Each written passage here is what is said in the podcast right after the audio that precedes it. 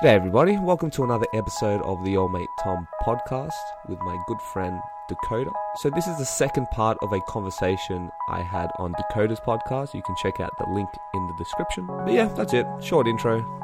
If you want to support us, check out patreon.com slash Tom or feel free to buy a t-shirt in our merch store. Wish you all the best. Enjoy, relax, and I'll catch you guys very soon. Much love. There's some ladies, some of the older ladies that um, are like the kind of native in the area that do some of the old tattooing, have some of the symbols tattooed out of them that were found in the Gobekli Tepe pillars. That's badass. That, that means somehow these symbols have made it 10,000 years. Wow. Symbols, huh? Well, it's like we were talking before, like learning Japanese and even seeing, like, I'm learning a bit of Chinese apparently because of kanji. They use the foundation was Chinese at the beginning and then it evolved into Japanese. But I could understand how they could, they have a much more symbolic perspective of the world just because of the, the letters and symbols that they use. So I could you could see how that would influence them thinking in a kind of bigger picture perspective. Whereas uh, English is very fragmented, I feel. In which kind of way? Like very like uh very specific, yeah, ultra hyper categorization. And there's like it's not a, a bad thing because in a way English is the most descriptive language in the world. Yeah. At least when I compare it to Spanish or something, like with Spanish, there might be a certain word for something, but in English, we have like four different nuanced versions of that. So we can go, it's like a wizard's language. Yeah. Yeah. Good for uh, magic and spells and all that kind of stuff. Yeah, it is. That's interesting. That's interesting. I wonder if it's easier to hypnotize people with certain languages. I, want, I wonder if hypnosis works in certain languages more. I think for sure. I would have no idea what, but that would definitely affect your susceptibility. Yeah. But man, I love la- learning languages. I feel like learning languages has been like almost the most psychedelic experience I've had. Well, it's like not in like not not in a mystical way, but in the expanding your consciousness. Yeah, for sure. And because it's concrete, you know, you don't just have like a trip and be like, "Whoa, I'm enlightened," then you come back and you're like, "Wait, what? What was what was the message again? it's like trying to remember a dream. but with language, it's like you really get inside the mind of how people think.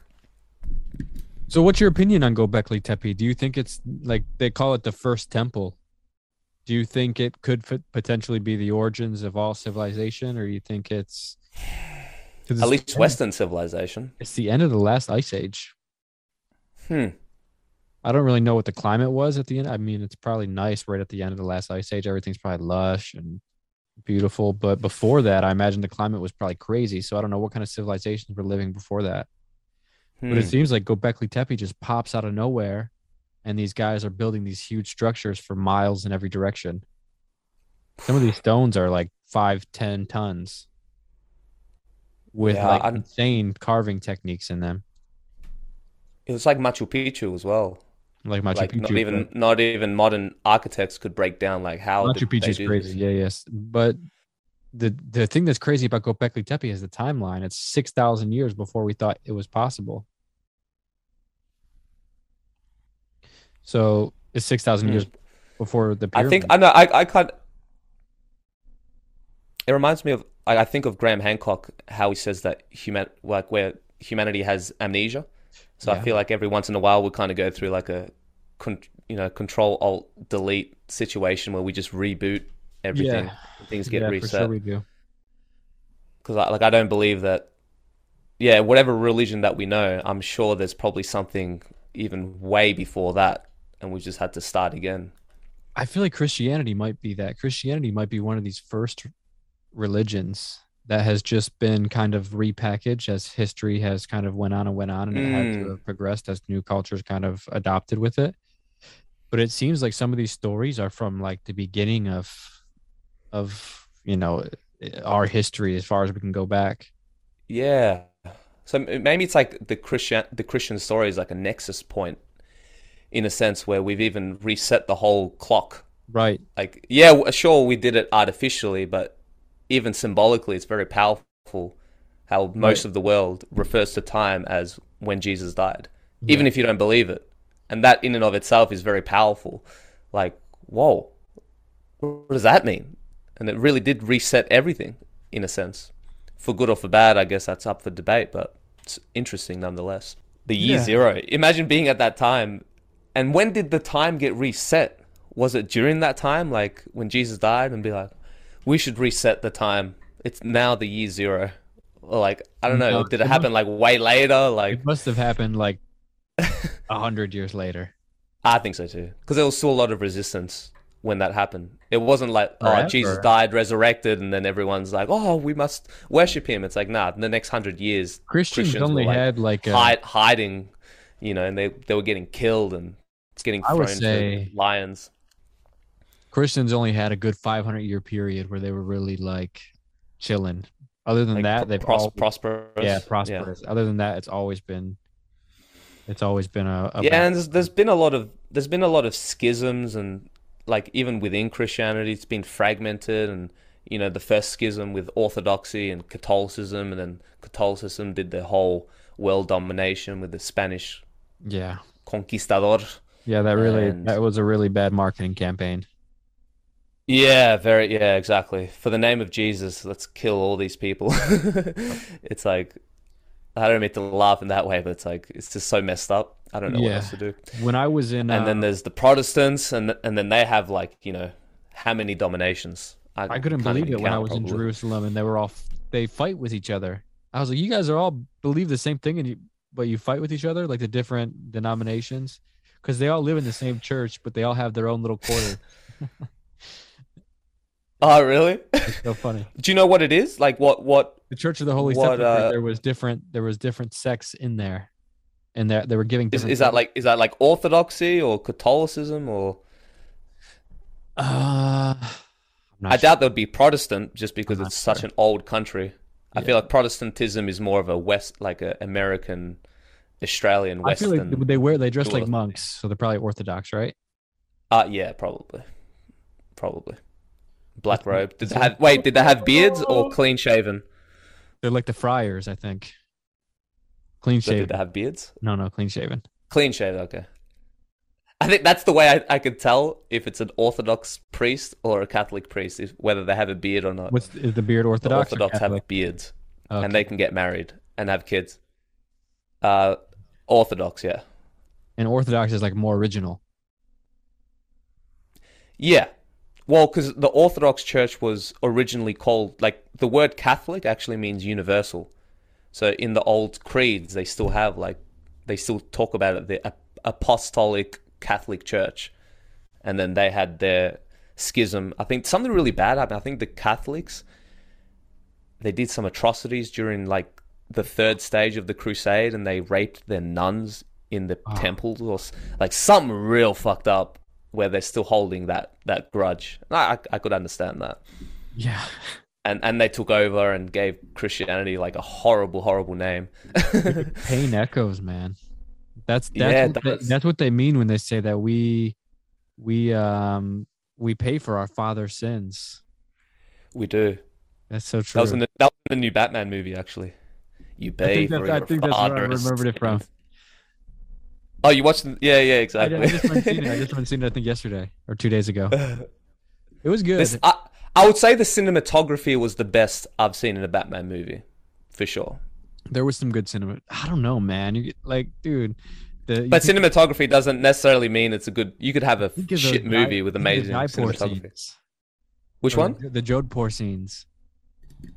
Oh yeah, in uh, Dark Knight Rises. That's- yeah, I, that's I, wa- I was. I watched that last night, and it's so inspirational when he's like, like, like rise, rise, and he had to like remove the rope Ah, because he needed that fear of death for him to take that leap. So symbolic, man.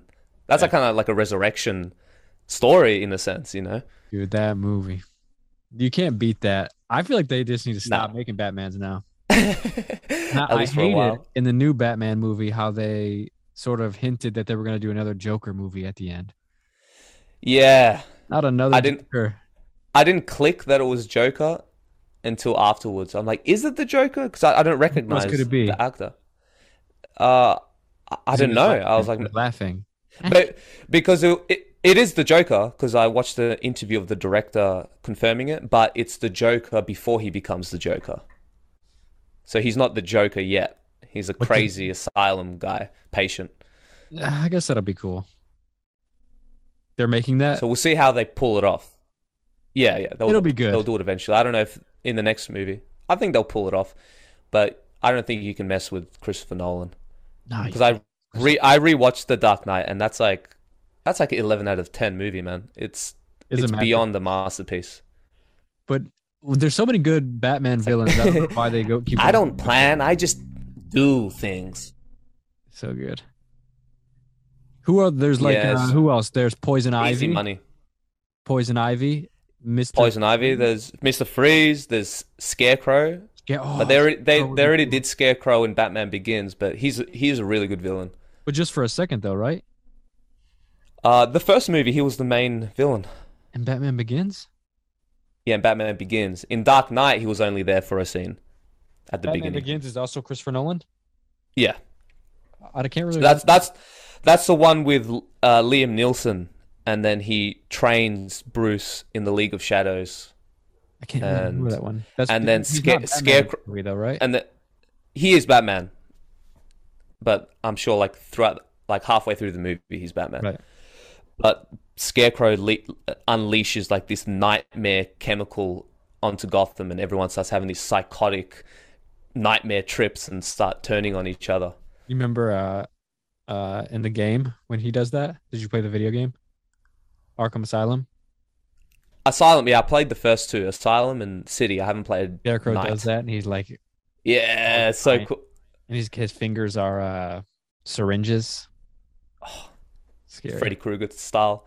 It's like those. Sometimes I play some games and I'm like, man, this is like better than most movies that come out in terms of story, and a lot of people miss out.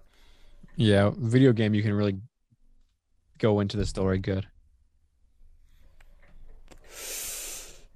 I I felt Yeah. like um what's his name? Robert Pattinson was a little too emo for Batman. This is like emo Batman.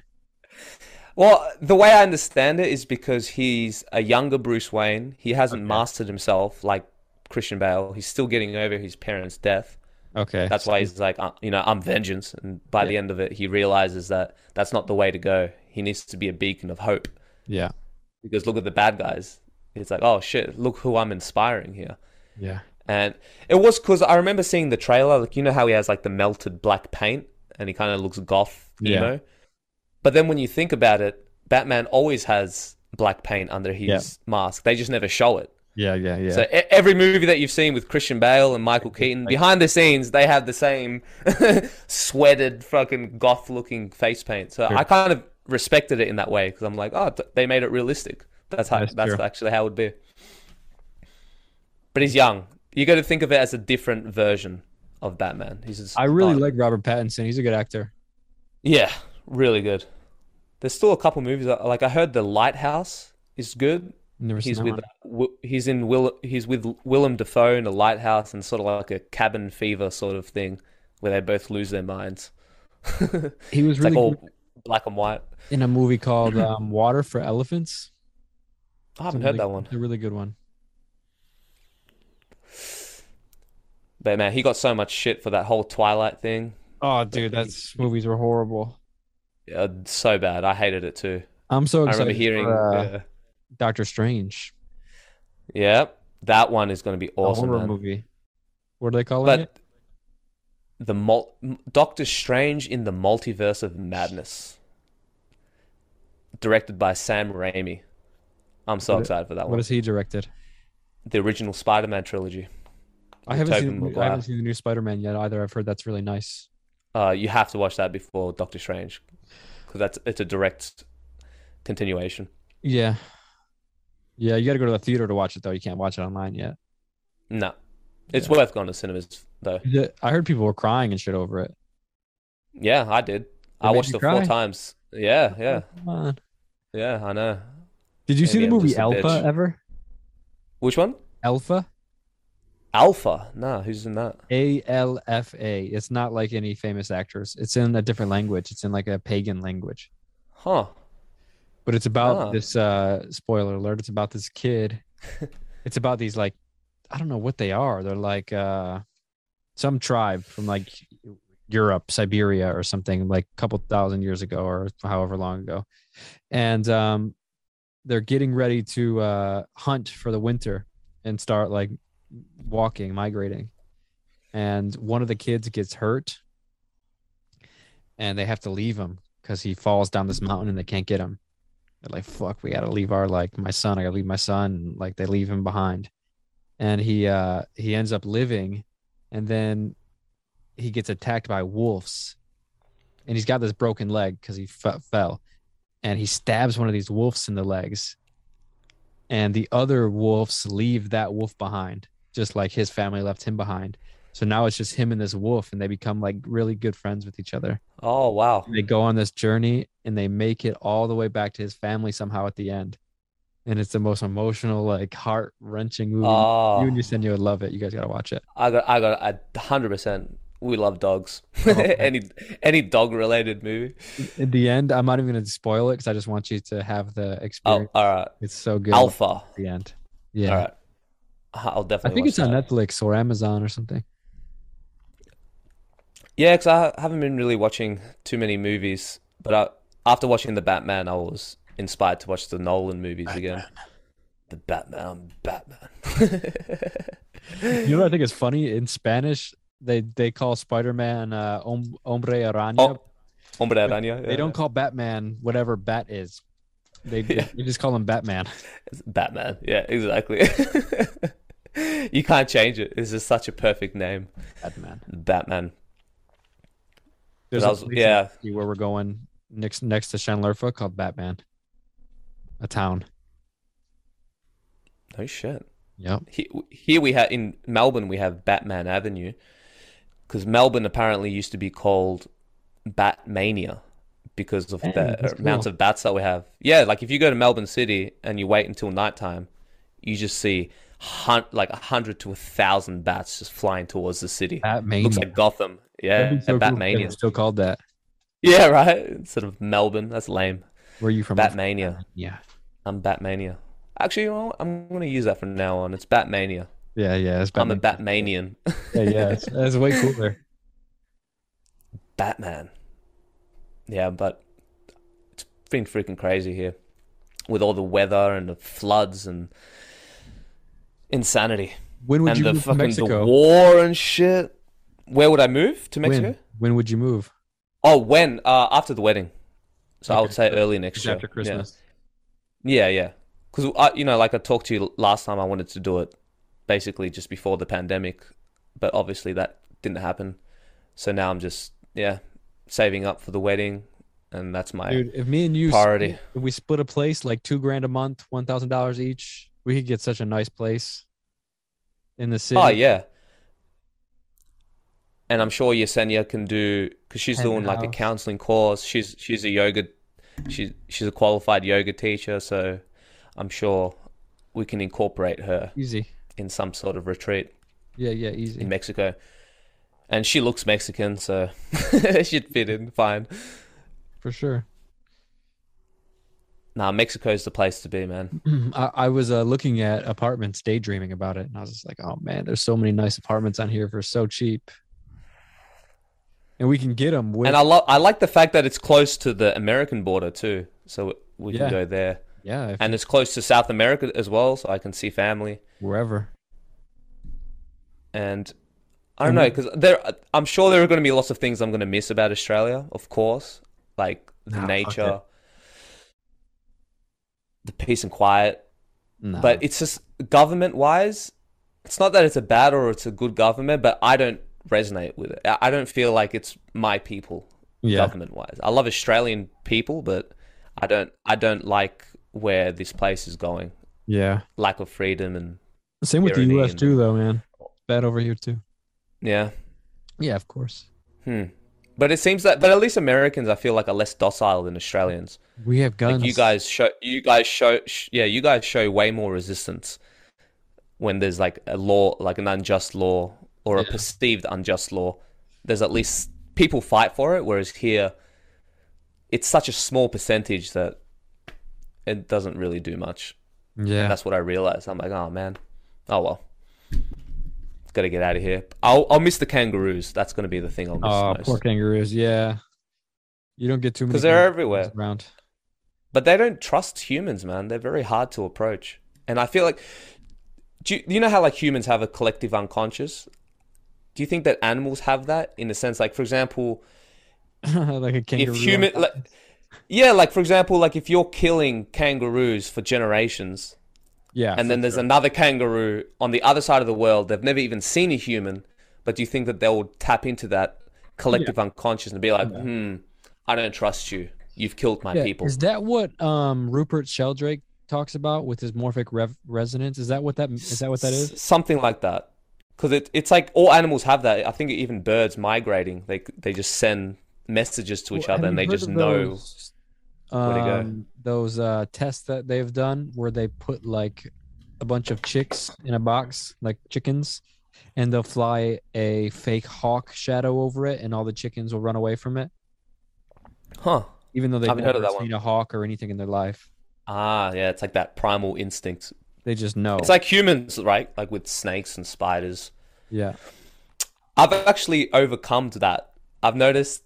I only notice when I speak to a non-Australian and they see me react to like a snake or a spider, and I'm just usually like, "Oh, look at that!" Like I saw a snake yesterday, and it was a small snake. I'm like, "Oh, look, it's a cute little snake." Whereas like most I'm people would be like, "Hey, what the fuck's going on?" As long as it's like, if it's outside and I'm just walking by, I won't freak out. But if I was in my house and there was a snake in my bathtub or like coming out of my toilet or something, I'd be freaking out.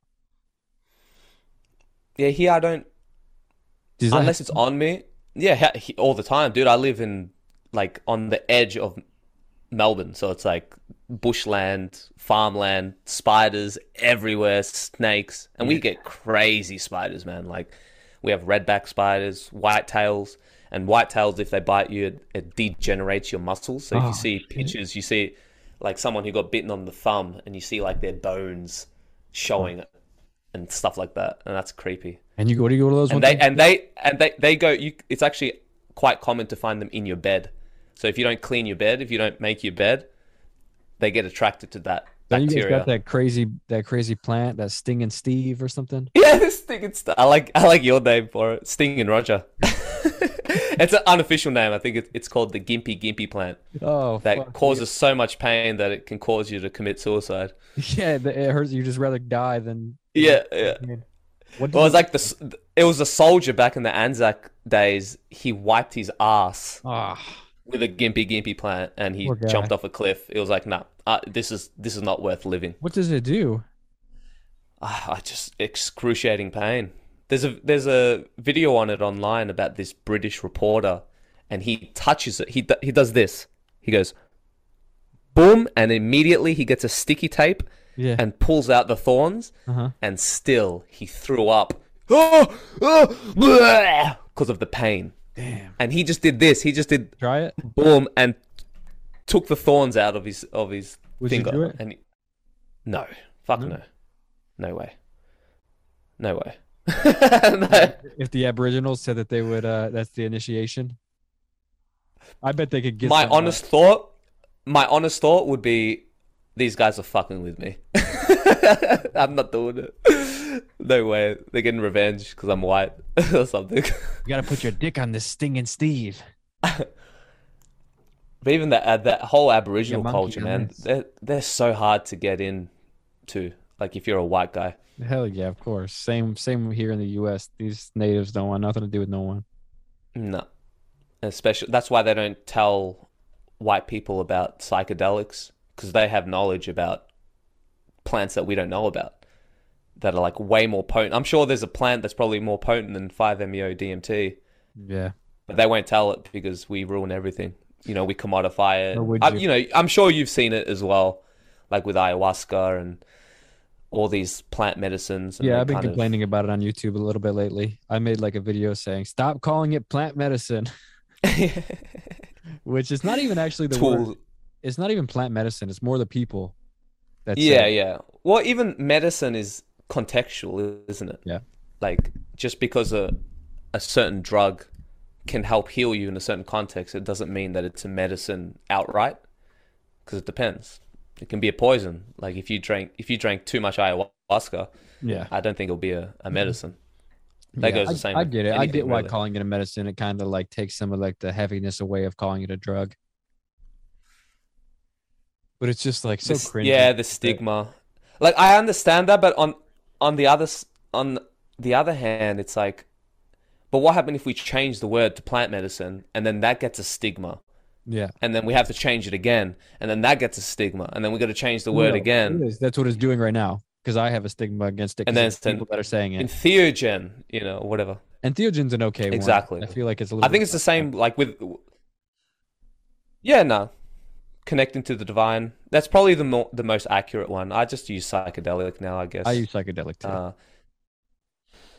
but it's like even the word God. You know, some people think that you shouldn't use it because it's got like such it. negative connotations. I like God too. I used to hate it, but Same. now I've, I've embraced. I've I've, embraced that it. word. Yeah, because what am I going to do? Change it to source and then yeah. Universe. I I mean the same thing. So it's like I don't know. I feel like you should mean what you say and say what you feminine. Yeah, the divine feminine, or like it's synonymous with universe. Or, yoni. yeah, because I think it's because it has so many different definitions. People have a different concept, but I think God is ultimately unknowable. But the way that I describe it is just it's just the creator of the universe, and obviously, creator of the universe. You can go into a million different paths on what that could mean, but Yeah. that's kind of my blanket term. Ram Dass called it the million. Whoever created this thing, and whatever we're all connected to, and where we come from. Mm-hmm. What did he say? He said uh, he says um, has a million different names and none of which say what it is. Exactly, exactly. Because even when you look at like theology in anything, I'm sure in Hinduism, in Orthodox Christianity, in Judaism, if you go, if you peel back the layers enough, it's always the essence is unknowable. Like you can't actually get the full knowledge. That's why it's called revelation. It's only God gives you a piece of the puzzle. You know, Oh shit, dude! You know what I was thinking about earlier? I was thinking about uh, us living together and just like how much, how many all the podcasts we could do, all the videos we can make. It would be such a productive, oh productive, man, such a productive year. hundred percent, and we can just because we'd have a system, so it's not Yeah. like every you know twice a year we we go and do this thing, and then you go back to because I it's very easy for me like when I stay at home I just stay in my rut I get too comfortable I turn into a recluse Yeah, yeah, me too. a loner the path of the loner that kind of stuff, and then traveling is almost like a fresh of breath air for me. And it's not like that, but that's I feel like it's part of our personality. We like to like explore, go into crazy cultures, go to dangerous situations to a certain extent. yeah, Danger is not like you can't feel you can't have the sensation of being in danger and being bored at the same time. There's something there's something there. But I think it would be so awesome, man. Like I actually want to do I saw this music video of this guy going into a tribe and then everyone will be dancing along to this music video. I think that that could be a cool idea that we could do. Like some Indian village, we'll just choose a song yeah. and make a music video and dance with the cool. with the tribal kids. Yeah. That sounds that yeah, that makes me feel warm inside. There's a lot of amazing villages in Mexico too. I mean, you'll get to see. And they're, they're like they're the well because the Mex depending on where they have Aztec culture and the Mayans, right? And the Mayans are like closer to the south. Like that's just Is what that right? think of when they think of Mexico, but there's like tons and tons of cultures, like Hmm. Mazatec, Zapotec, um, uh, Mixtec. Like there's so many little, uh, not little actually, but just so many little, um, you know, things that you don't hear about really, because the Mayans and Aztecs are just the famous ones. But the Aztecs, yeah, are, are traditionally more in the north. You don't see too much Aztec culture. I don't know anyone that speaks any Aztec languages off the top of my head. But there's I- there's I tons feel like of they're people. extinct, right? In a sense. well, well, Mayans. There's tons of people that speak Mayan still. right. Okay. So Mayans are still around. Aztecs, they're Aztecs are probably pretty still- much gone. I mean, them as like a people are probably still around. Like I'm sure there's an- their ancestors are still hanging out, but I don't know what an Aztec language is. Yeah, they're the most famous ones. Uh, I'm surprised that more people don't know about the Mapuche, which are the Chilean ind- indigenous tribe. And I'm not just saying this because I'm Chilean, but because it's because they're the last indigenous tribe, Mapuche. Mapuche. It's like Mapacho, but Mapuche. Yeah, yeah, yeah. Mapuche. oh, okay, okay. Yeah, that maybe I'm thinking of Mapachos probably. and they Mapusis. they're the last people in the world, the last indigenous people in Latin America to fight off the conquistadors. So they're still fighting to this day. Everyone lost. The Mayans, the Incas. Look around. They got dominated. And the Mapuche still, 2022, they're still gone. They're fighting. They're still fighting for their land. fighting who? Fighting Spanish people, or just everybody? They're just saying this is ours. We're fighting. for Well, right now it's the elite Chilean families. Right Right. now it's the elite Chilean families. Yeah, this is our land. We want it. You know, and they're still they're still fighting for it because in Chile there's basically five families that own the economy. They own the water. They privatize water. Fucking crazy, man. And they're man, they're a powerful race. And something fascinating that I apparently they never they don't do psychedelics. So of all the indigenous cultures in Latin America, they're they're they're more about like they still went did their mystical practices and worship nature and all that kind of stuff, but they did it all pure, I guess. like, I wonder uh, why. Vision quest and fasting and through that kind of stuff. Yeah, all all that stuff. Yeah, yeah, yeah. Mapuches. They I just don't from what from what I understand they didn't mess with the Do they, have, psychedelics. do they do they have any like uh art like how the Shipibos have this kind of stuff? Are they are they artistic? Mapuches. You just grab a Dragon Ball. right, this is a west. Nah, this is a Western version of a Mapuche. All right, but check this out. Is his little dick gonna come out? uh, that's so funny.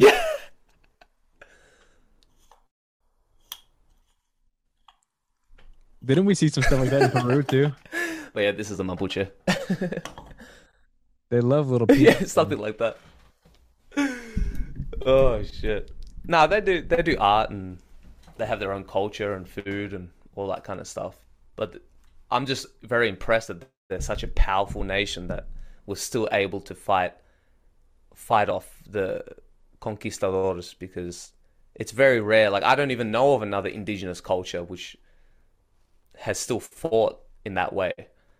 Like I'm sure they they're all still fighting in a sense, Yeah, but maybe like in like clearly at one stage and yeah they got Brazil defeated at one stage there's some of those like Yeah. from the Amazon that are trying to fight for their land still, fight the governments. yeah i think in uruguay they killed all the indigenous people so there's no such there are no indigenous. They still do that Hey, They still go. no they did it at the as in no they did it at the beginning so they wiped them all out there's just none left that's why the, they're all white I wonder when you look oh, at wow. Chile, when you look at Chile, Mexico, Brazil, you can tell that they mixed they Yeah. mixed breed with the indigenous population. Whereas, yeah, in some other countries, which is funny because in Uruguay they killed all the indigenous population, but they're the most woke Most as well. Yeah, like in terms of leftists fighting for people's rights and you know. Oh right, All that right, kind of right, stuff. right. So maybe it's like that guilt, that guilt. Maybe it's like that white guilt. Yeah, yeah. the people who do the most atrocious Well, shit in history are like the, the most same thing about the social US. justice warriors. Same thing about the U.S. Same thing. It's like about- America, right? Yeah, exactly. All the countries that like murdered Yeah. everybody are now like the super woke countries. Exactly, exactly. Preaching, hey, this is how you should live. It's like, uh, I think you should read some history, mate. Heck, you know, someone I called talked to me Great grandfather. colonizer. Someone called me a colonizer for using psychedelic. The word psychedelic. They said it's a colonizer word. Actually, just yesterday that happened on YouTube. Really? Don't use that colonizer word Colonizer? What? because the Huh. indigenous people don't call it that. Yeah, I don't know. Dude, it's too that. much. It's just like fuck, man. I you just can't do nothing. Too many rules. Yeah, you can't win. Doesn't matter what you do. You're Dude, it really someone. doesn't matter what you do. Like at this point, shit is so crazy that I get I get hate on both sides. I get called alt right. I get called snowflake liberal. It's Yep. like, fuck, man. I don't even know who I am anymore. Ghost. Who am I? I get the same thing, man. I've got called a, a new age, you know, from like the hardcore Christians that I'm some new age satan satanist to have been called a, a Illuminati pedophile because I I wore a checkered shirt. That was my favorite. Oh, shit. I don't know where that logic goes. And then I got called, got made a video saying that I'm a fascist and anti-LGBT. Yep, I So it's like I, you just get attacked from both sides. It's like it doesn't matter what you do, the extreme end of the other side is going to say you're this. But it's like this dualistic paradigm that we're talking about. There's but like, there's no nuance anymore. what happened when we were growing up? We were growing up with South Park. We were growing up with all this crazy, all this crazy stuff. Like, where did where did this where did all that go? Like, just being Maybe like, it's it could be that guilt. Maybe maybe that nas- nation guilt of like like because as we've progressed, we've learnt more atrocities that we've done in the past. Maybe it's some psychological projection. I don't know. I'm trying. Yeah. I'm, I'm trying to figure it out, but I'm not sure. Crazy. Last night I was doing um, reading my mom's like uh, family tree, tracing it back to when they came to the U.S. And she had her family came from the U.S. in the 1500s, from England, and uh, the guy that came here, his name was Thomas Allen. And when he came here, he landed, I think, in Virginia. And he was a military guy. And they had like this peace gathering with the natives. And he made them a bunch of wine and spiked it and killed like 300 of them. And then he had two Oh, servants named Isabella and Antonio or something like that, but they were actually African. And they were they had a baby and their baby was the first African American slave born in America. Whoa.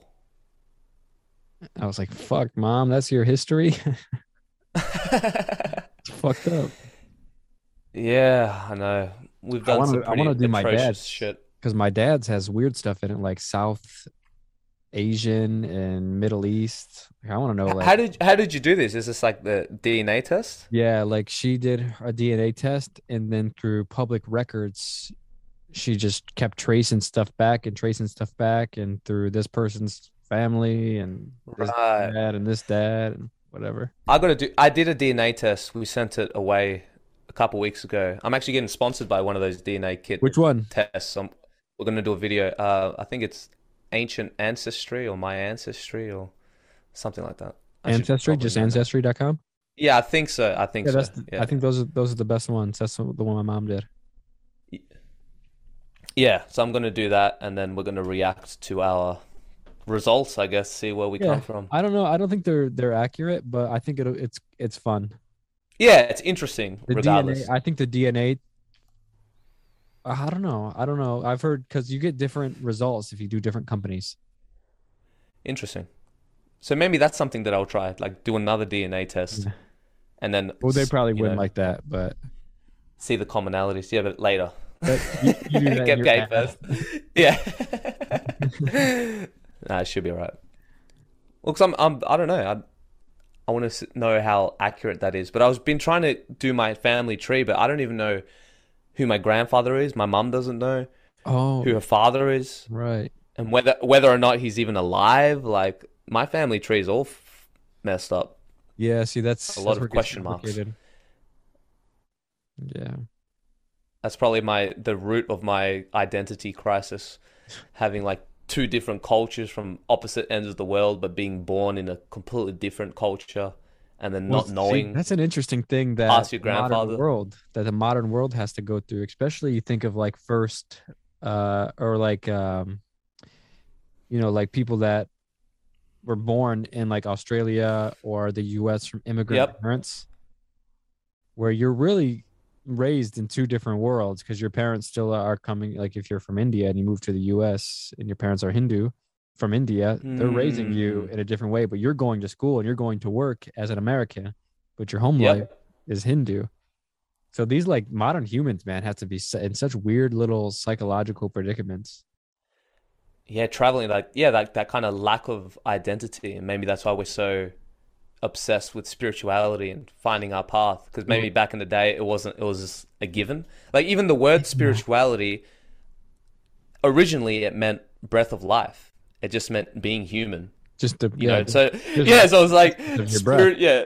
So spirituality was like, yeah, everyone's spiritual, duh. And now it's like an identity, like I'm spiritual, you're not spiritual. yeah. Or we try to remove it, like you know, you even have when you do those forums, it's like I'm spiritual but not religious, things like that.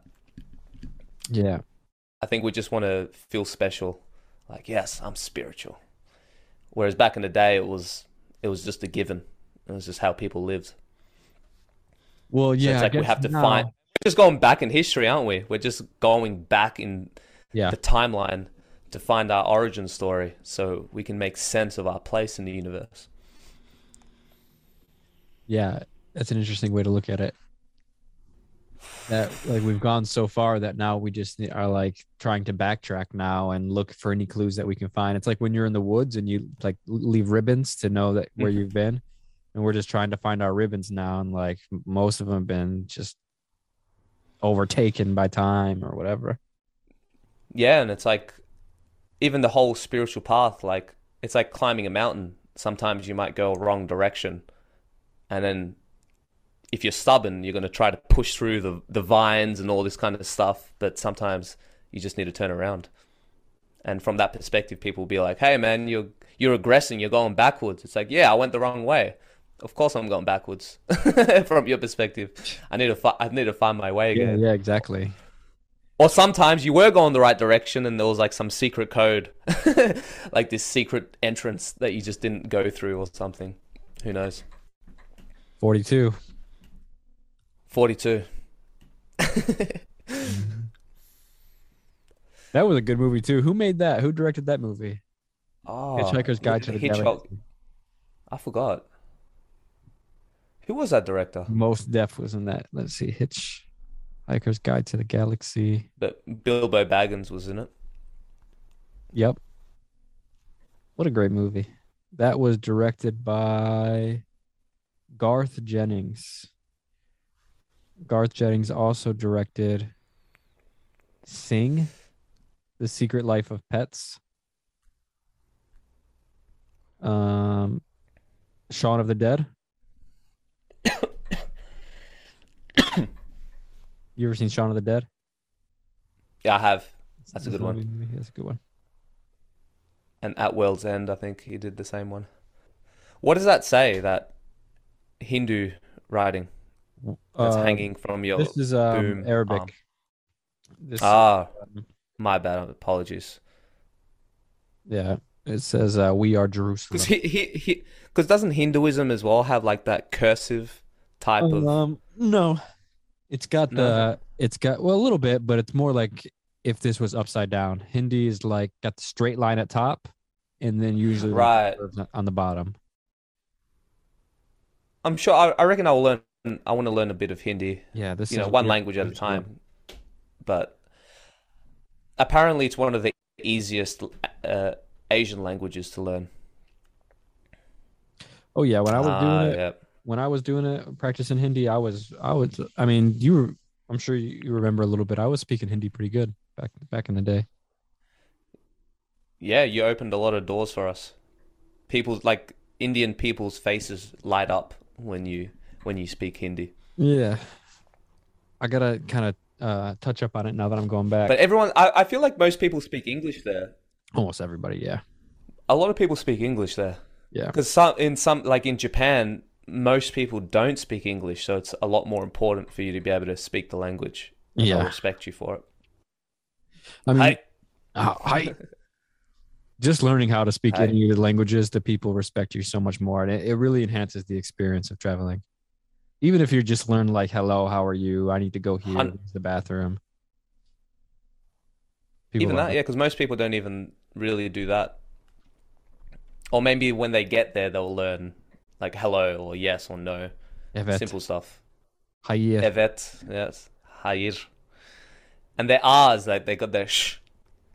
Hayır. Teşekkürler. Te- Teşekkürler. Teşekkür ederim. Yeah, dude, I'm so, Günaydın. so excited to get to Turkey. Günaydın. I'm trying to think of like uh what other Oh, and the food, man.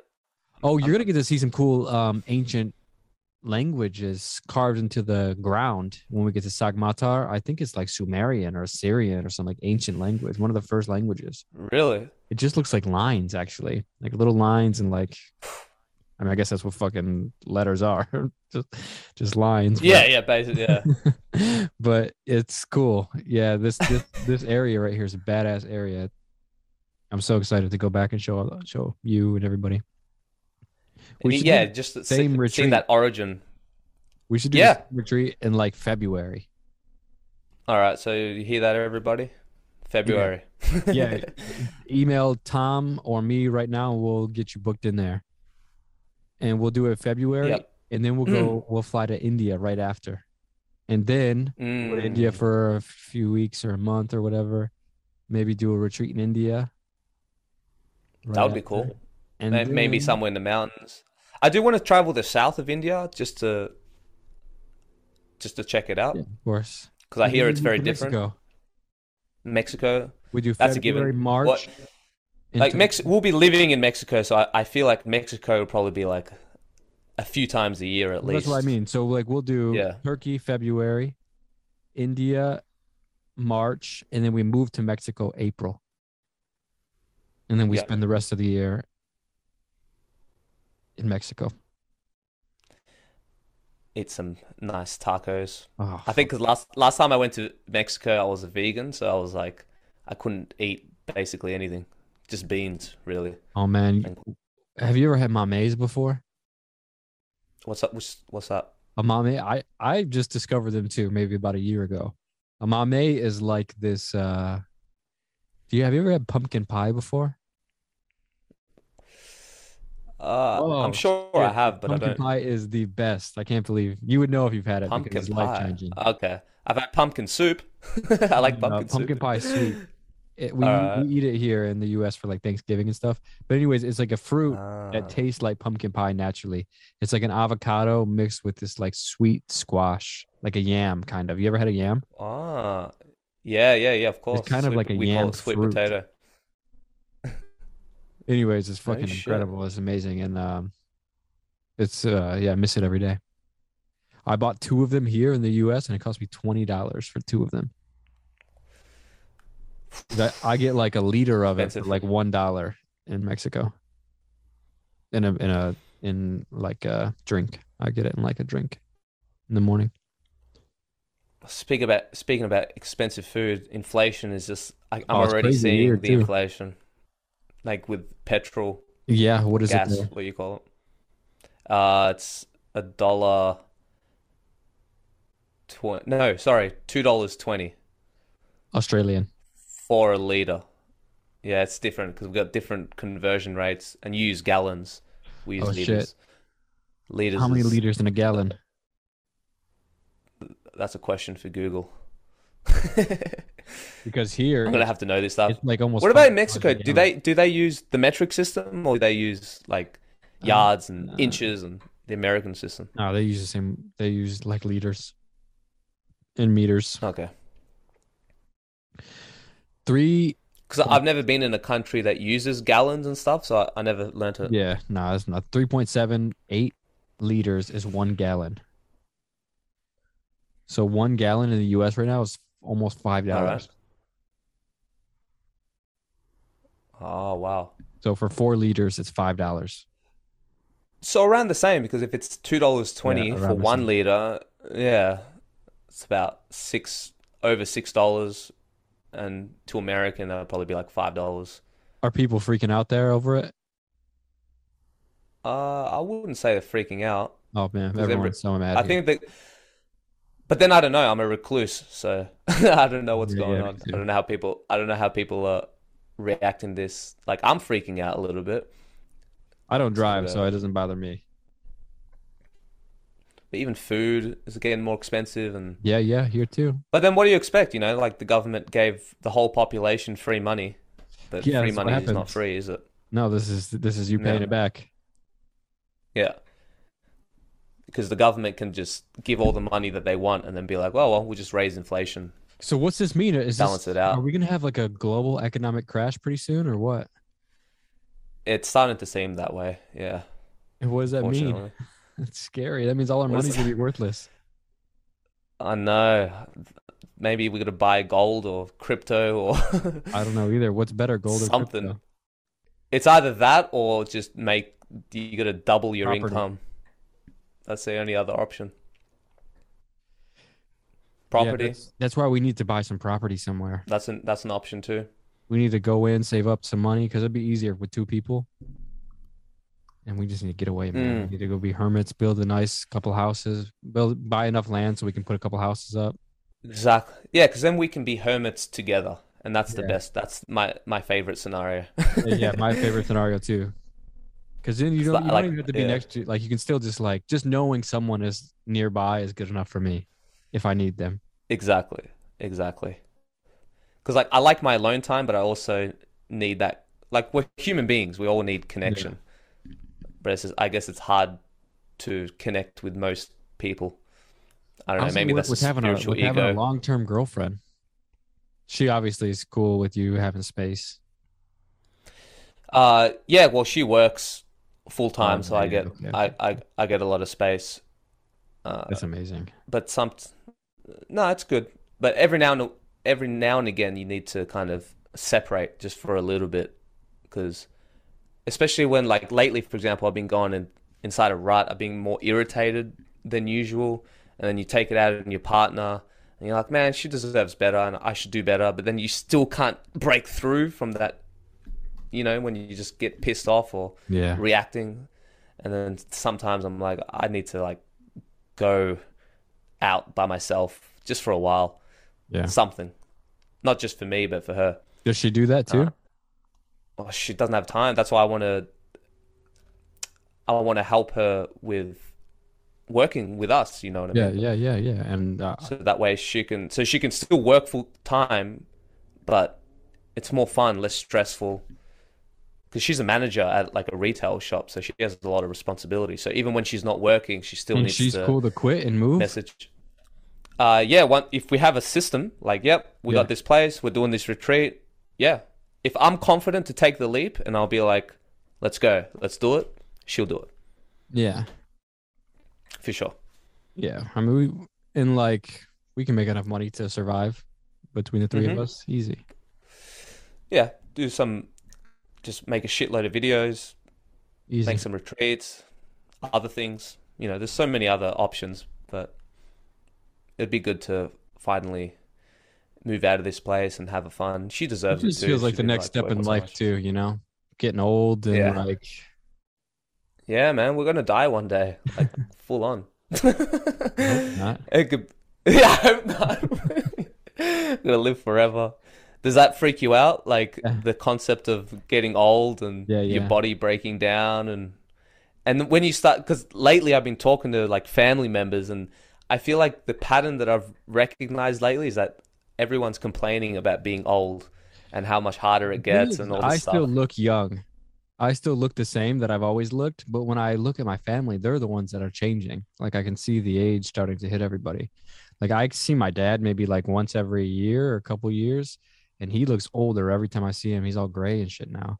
And my mom, I mean, I see her a Mm. lot, so it's not like I notice so much, but like I I mean, she's obviously getting older, you know, like when I hear her her age, you know. My sister looks Yeah. older. My nieces and nephews, everyone in my family is just getting older. I think like stress is a big factor in that, especially if like I feel like working a job that you hate. Do you see yourself older definitely age you when you look at, in the mirror? Like, do you look at yourself like, damn, like I'm getting old? Only when Yesenia points out my gray hairs. You got gray She's hair? like, hey, I got one. Yeah, I get, I On get side. one. I got one. yeah, too. but that's enough. That's enough to like. Oh no, don't say that. Do you get gray hairs? she? Yeah, No, no. no, No. She's is picking them out before you notice, probably. Yeah, maybe, maybe. But How old she's is she? The same age? yeah, she's thirty, turning thirty-one this month. Nice. Fuck, man. But she looks young. She has that skin that always looks young. Like sh every now and again, she'd still be, she'd still get asked for ID when she's buying alcohol. yeah. It's like, dude, are you serious? I'm thirty. I guess I should take that as a compliment, but Yeah, come on. woman. I don't have my ID. I didn't think I needed it. But I don't know. How am I looking? Do I look 30? Honestly. I mean, I guess I don't know what 30 looks like really. I mean, to me, you could look. If you told me you were 24, I'd be like, oh, okay, just 24. You know. But if you told me you were 30, I'd be like, yeah, I guess you're 30. yeah, okay. Uh, but I guess if, but if you told me like you're 38, 40, I'd be like, ah, you look young. But you could be 24 easy. Yeah, got to take care of your body. Because I was talking to my cousin, he, he's a soccer player, and I noticed that with athletes, like if you push your body too much, especially for the span of a decade or two, your Yeah. your body breaks down, man. And so there's always the balance of you think that being healthy is just like smashing your body and lifting weights every single day and pushing your body to the limit. I mean, that could be good for a career That'll- choice, but it destroys your body at the end. That'll be how good- many yeah. how many athletes do you hear who sh- really struggle at the end of their life and they can't walk or they have this unrepairable you think? Um, injury? Like Muhammad Ali, he was all like fucked up at the end, but I think he had Yeah, yeah. maybe. Like bodybuilders and wrestlers, they especially have like real bad backs and But I'm stoked. We can get a we can try to get an apartment in Mexico City that has a gym in it. oh, that sounds That would be nice. Because if you go, then I would go. Because it's hard for me to muster it all up to by myself to go. But Yeah, if I got someone to push me, or do like I don't know, like with exercise lately. I just I'm kind of like a hiking kind of guy. I like just being out in nature, just walking. yeah, Like I like to push myself, but not too much.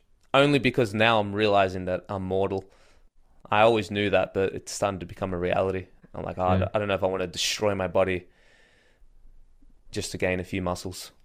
yeah, There's there's always a balance. I'm I'm talking about the extreme people who like lift weights six times a week and really push themselves. And more power too. That's awesome. But it's also there's always a price with everything. Or like even working hard, like being a tradie, like a bricklayer or something like that. yeah. Like they they always end up getting arthritis and real fucked up hands and stuff like that. But then if you do nothing, you're lazy and you don't work at all, then your muscle turns into fat anyway. So there's always Yeah, we're fucked no juggling act. what. yeah, exactly. We're It's all gonna die like- eventually. The thing I don't get is like if there is a God and he's like totally conscious of everything, which is fucking weird, man. If there's just like a conscious being that's just watching all of us always. I know. But if that is real, I just don't get like why would you play the story out this way? Like why would you make people suffer? But I guess you have to. What are you gonna do? Just make people live forever? Well, it's kind of well, I think of it on the scale of humans and how we raise children. Like sometimes you have to be the bad guy. Like they maybe they're crying and screaming Yeah. because they want a lollipop, and in their perspective, they're truly suffering. They're in hell Right. because they want that lollipop, and you're a monster for not giving it to them. But it's like, man, I'm doing this for your own good. You can hate me if you want. You'll understand later. Yeah. And spiritually speaking, we're we're babies yeah. you know like we have this concept of being an adult when we're 18 but But why? mate you're still a kid why why God? Why? yeah why, wait why do this? i know i know i think in a sense it's like i don't think god is doing it but he allows it and in a sense you could say that's kind of the same but humans are doing it to ourselves because it's almost because you have two options either make life completely perfect but then we're just biological machines Yeah. that we're just slaves. We Yeah. have absolutely no free will.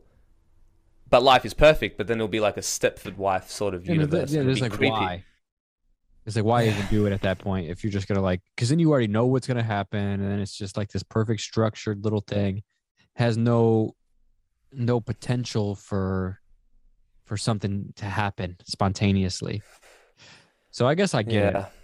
So then you throw in some crazy chaotic variables where these people can not be so perfect they can make mistakes and then you know yeah i guess i get it i get it Like you get- allow you allow your kids to make to make mistakes, like when they ride a bike for the first time and they fall over.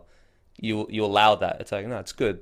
yeah Even though you're suffering and you're gonna hate me right now, it's gonna build character. But that's easy to say for an example of like a kid falling off a bike, but then what about like the real like unimaginable dark stuff that goes on, like you know, sex trafficking or murder and war and all this kind of stuff. And that's when your faith really gets tested. And it's like, why? Like, come on, like we're obviously desperate here. Like, do something. But then, if what happens if God does interact, and then we start to get like spoiled? You know, it's like a spoiled kid who their mum does everything for them, and then you don't do anything for yourself you don't wash your laundry, you don't do this. Like I have a lot of those habits where I'm still I was used to just my mum doing everything. And so sometimes you need to kind of step back and let you walk your own path. Maybe. Do you think all suffering can be traced back to selfish actions? Like we were talking about, I don't know if it was in this podcast or the podcast that with mine just before this, when we were talking about how pain echoes throughout generations and Yes. generations. Mhm. I wonder if all suffering that we experience, like you, you know, like when you say like, how could a child deserve to be born into poverty? But like, Hmm. does it can it be traced back to something that someone did that inspired that action, and that's just like the the byproduct of some sin of the father? I mean, I know I like think a, that's a big part of it. that's a that's kind it, because it can seem unfair, right? Like, why am I getting punished for what my what my yeah? It may because it's like, why am I getting punished for what my fathers did? That's bullshit. I, di- I didn't choose this, but maybe that's a, a necessary consequence because then it makes you realize that the actions that you take in this life, it's not just about you. Your Yeah, kids yeah, are going to yeah. suffer, so you you need that real consequence. You need hell, in a sense. And that's You where these yeah. commandments are actually like they seem kind of stupid and silly in a way, like don't steal, like very basic. but like think about Don't all lie, the yeah. think about all these little things because like even like a little simple white lie can inspire a chain of reactions that could be Mhm. way blown out of proportion. Like I mean, that's how many times Through does it happen? generations. just in our life, you know, like you tell a little white lie, and then all of a sudden it's like you find yourself in a situation like, fuck, man, I should have just told the truth. Because like Yep. now, you know, now this whole thing happened. That's that's like Yeah, a exactly, micro- a micro example of that. Because no matter how much suffering you experience from confronting this person, the the consequence of not confronting that, not telling the truth at the beginning, it just pff, compounds over time, and it becomes so much worse every time, every single time. Yeah, it's interesting. And you try to use rationale, but yeah. But it's it's difficult. Like I'm saying all this, like yeah, maybe God does it for this, but like I still struggle with that, with like faith and everything's going to be okay, and there's like this benevolent being that really does care for us. It's, it's hard to really do that. But then what's the other option? So I think, all right, let's just believe. If what happened if we do believe that God doesn't give a crap and it doesn't matter what we do? where would humanity go there? And I feel like it'd probably be worse over time to have resentment. You know, it's like eh, the ultimate practice of for- forgiveness. You know, I'm sure you've heard of that story where a mother's son got murdered by this serial killer, and then they have a video of her like going to this killer's house and like forgiving him and stuff. But you could easily be like, why should I forgive him? He killed my son. He's a horrible monster. He's this, this, this, this, or that. And that's all. It's justifiable to feel that way. But I think the better option or the more wise option that will create more love is just to be forgiving, even if because in a way, it's breaking that chain. It's breaking Exactly. the echo, Exactly. And imagine how that killer is going to feel afterwards. and it breaks know, his too. And it'll probably break his heart. Like, fuck, he breaks down. Like, I don't deserve this, you know? Yeah, You have that repentance. yeah. That I mean, that takes a very courageous spiritual act to be able to forgive someone in such a situation like that.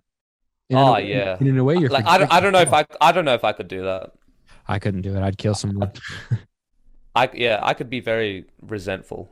Me like too. if I just me just having the idea of someone hurting my family or my friends, I go straight to I'd kill this motherfucker. Me too. And I know that's not the spiritual attitude to have. Obviously, I got a lot more work to do, but it's a very powerful primal feeling. You know, like don't touch my family. Yeah. That's the line. And Yeah. maybe that's necessary in some in some situations. you can see, you know, we all feel that, and you can see that emotion in us being triggered through this war. Over in Yes. Ukraine. Oh yeah, You can see the news really playing on those emotions to trigger that out of us.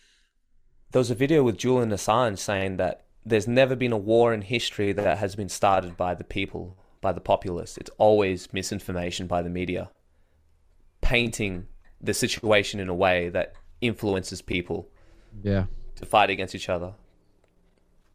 Because this one, I mean, I, from what I see, you know, it seems like Russia is trying to take take over pieces of Ukraine to reestablish the USSR or whatever. But there's some weird things about it too. Like, I don't know. I just don't trust anything. I always feel like whatever America says, I trust the opposite of what whatever they're doing. Yeah, yeah. It's a good rule, rule of thumb. it might not 100% be true all times, but yeah, generally speaking, Yeah, I would like, agree with that. I feel like, Just- I mean, it could just be pretty straightforward, and this is Russia trying to to uh, do a land grab. But then you Yeah, for it sure, from the could be that. opposite perspective of is this the USA trying to do a land grab and trying to, Yep. you know, yeah, the same thing. Well, it's like us virtue signaling, like, oh, we should stop war. And it's like, have you looked at your own history and the amount of body bags? The lesser two of the evils. This is really the lesser two of the evils. Yeah. Choose your Yeah, lesser. Choose which evil you think is less, and we're obviously choosing the one that we're a part of, the Western side. You know, Western civilization. Oh, man, what's really crazy is that before the war got announced officially, I was playing Russia in this civilization game. Oh fuck! Who-. Is it who is it? Putin? Who do you play? Uh, no, it's Peter, Peter something or other. He's got long hair and a mustache. So these are like old school. They got, do they even have Mapuche, Incas, Gandhi. Maoris, Gandhi? Yeah, they got a couple. They have two Indian leaders Oh, who's the other one? eras. Uh, I forgot who the other one is. I haven't played him. I've played Gandhi. He's good for religion. Yep, Gandhi's He has good cool for religion. elephant You, militaries. get, you get like uh, plus two culture or whatever. The. Spa- yeah, the Spanish. The Spanish is one of the best for religion and domination. The conquistador. and Russia, their special ability is extra territory. Every time you found a Ah, city, that's you get right. like way more tiles. Yeah, it's very smart. I've actually learned. I've learned a lot from history from playing this game. Yeah, me too. I learned more from one do you- history from playing this. Civilization Six. Six. Yeah, Civilization Six. Yeah, because that goes from like four thousand BC. You're like a barbarian with a stick, and then eventually like sending rockets to the to the moon and Mars and yeah, setting trying- colonies and shit. to- yeah, you're trying to colonize space eventually, right? And I- and I like it's taught me a lot because it doesn't matter what you're trying to win, whether it's military domination, religion, culture, science. There's always a balance, and there's always something that you're going to lose. Like I've tried to play the peaceful route. Like you know what? I'm not going to work on my military. I'm going to work on my economy, my culture, my faith, my religion. Keep my people happy, good growth. And then some motherfucker like Yeah, uh, Alexander, the, like Alexander the Great or something, surprise wars me and destroys me, and then I learn like fuck, you need a military because you don't know how other people are going to act. And then the opposite end, you could build the strongest military in the world, but then there's no And wars. these other motherfuckers are going to space. Exactly, exactly, and they win Yep. because you're just so f- focused on war, and when you're focused on war, everyone hates you. Yep. So it's like Yeah, there's always a balance. Sid Yeah. It's real life. It's like a real life simulation, and that that gave me more compassion of even atrocious leaders in the past. Not justifying what they did, but I can. You can't always play the peaceful route because you can get taken over. It's like India, in a sense. Yeah. Like they're so like peaceful. Their religion and meditation, non-attachment, non-violence. But then look what happened when you don't build a military. You end up getting colonized and taken over. So it's like you have to remind yourself that reality isn't always sunshine and butterflies. What a great game. I'd to like to see them uh Sometimes you got to. I'd like to do Civilization but like GTA style, like Grand Theft Auto graphics. That would be cool. We should do a let's play of Civilization, uh, cultural commentary, because you, you can Yeah. learn a lot from that kind yeah, of stuff. Let's do it. And there's now there, there's an expansion of like secret societies and shit. Oh, shit. you got like masonries, the hermeticisms, and you can only choose one shadow government. And Dang, that's cool. yeah, awesome. There's Were even one on computer secret- or Yeah, just on the Mac. Yeah, maybe I'll buy it and download it tonight. it's addicting. It's good. I like. It's very stimulating, but also relaxing because it's like a I play it on my phone game. sometimes, like when I'm in the airplane. Oh, nice. Civilization. I didn't even know you played Civilization. There you go. I played Age of Empire too. But I like going. I like going for the religious win. That's pretty fun. Or culture.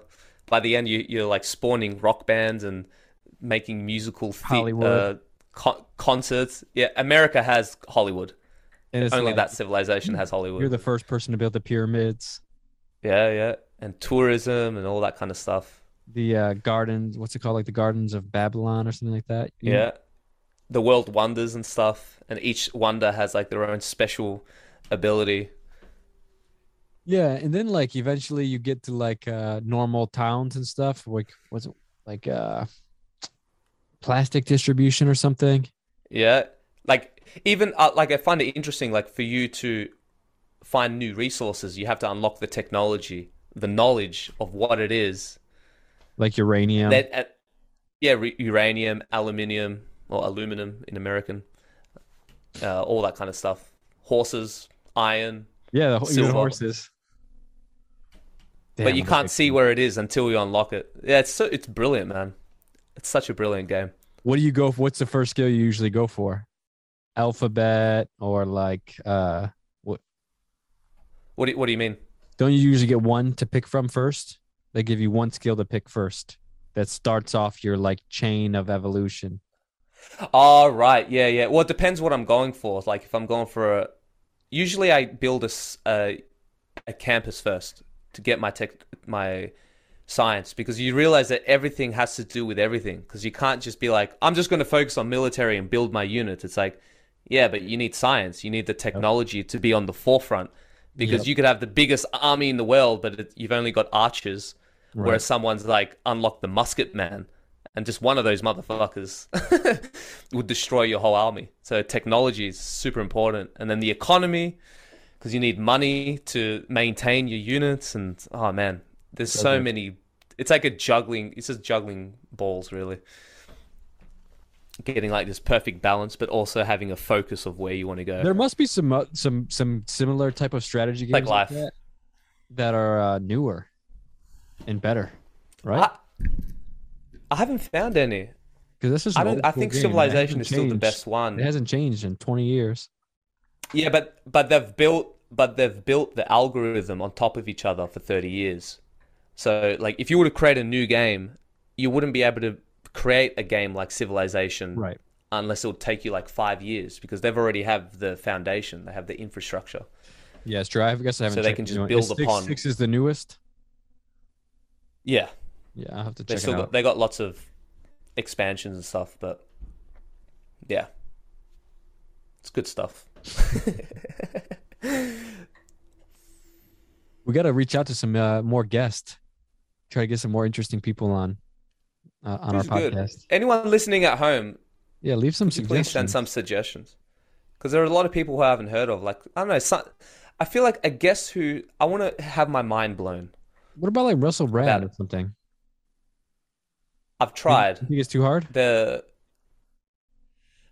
Uh, I think it's hard. I don't think it's too hard. It's still possible because I messaged the ad the his assistant or whatever, and she's like, "Yeah, she, he's really busy at the moment." But the fact that she actually responded to me is a sign that okay, Dennis Because if they, because usually when people aren't interested, they don't either they ignore you or they'll let you know out of respect, like, "Hey, you're not my vibe." Sorry. yeah.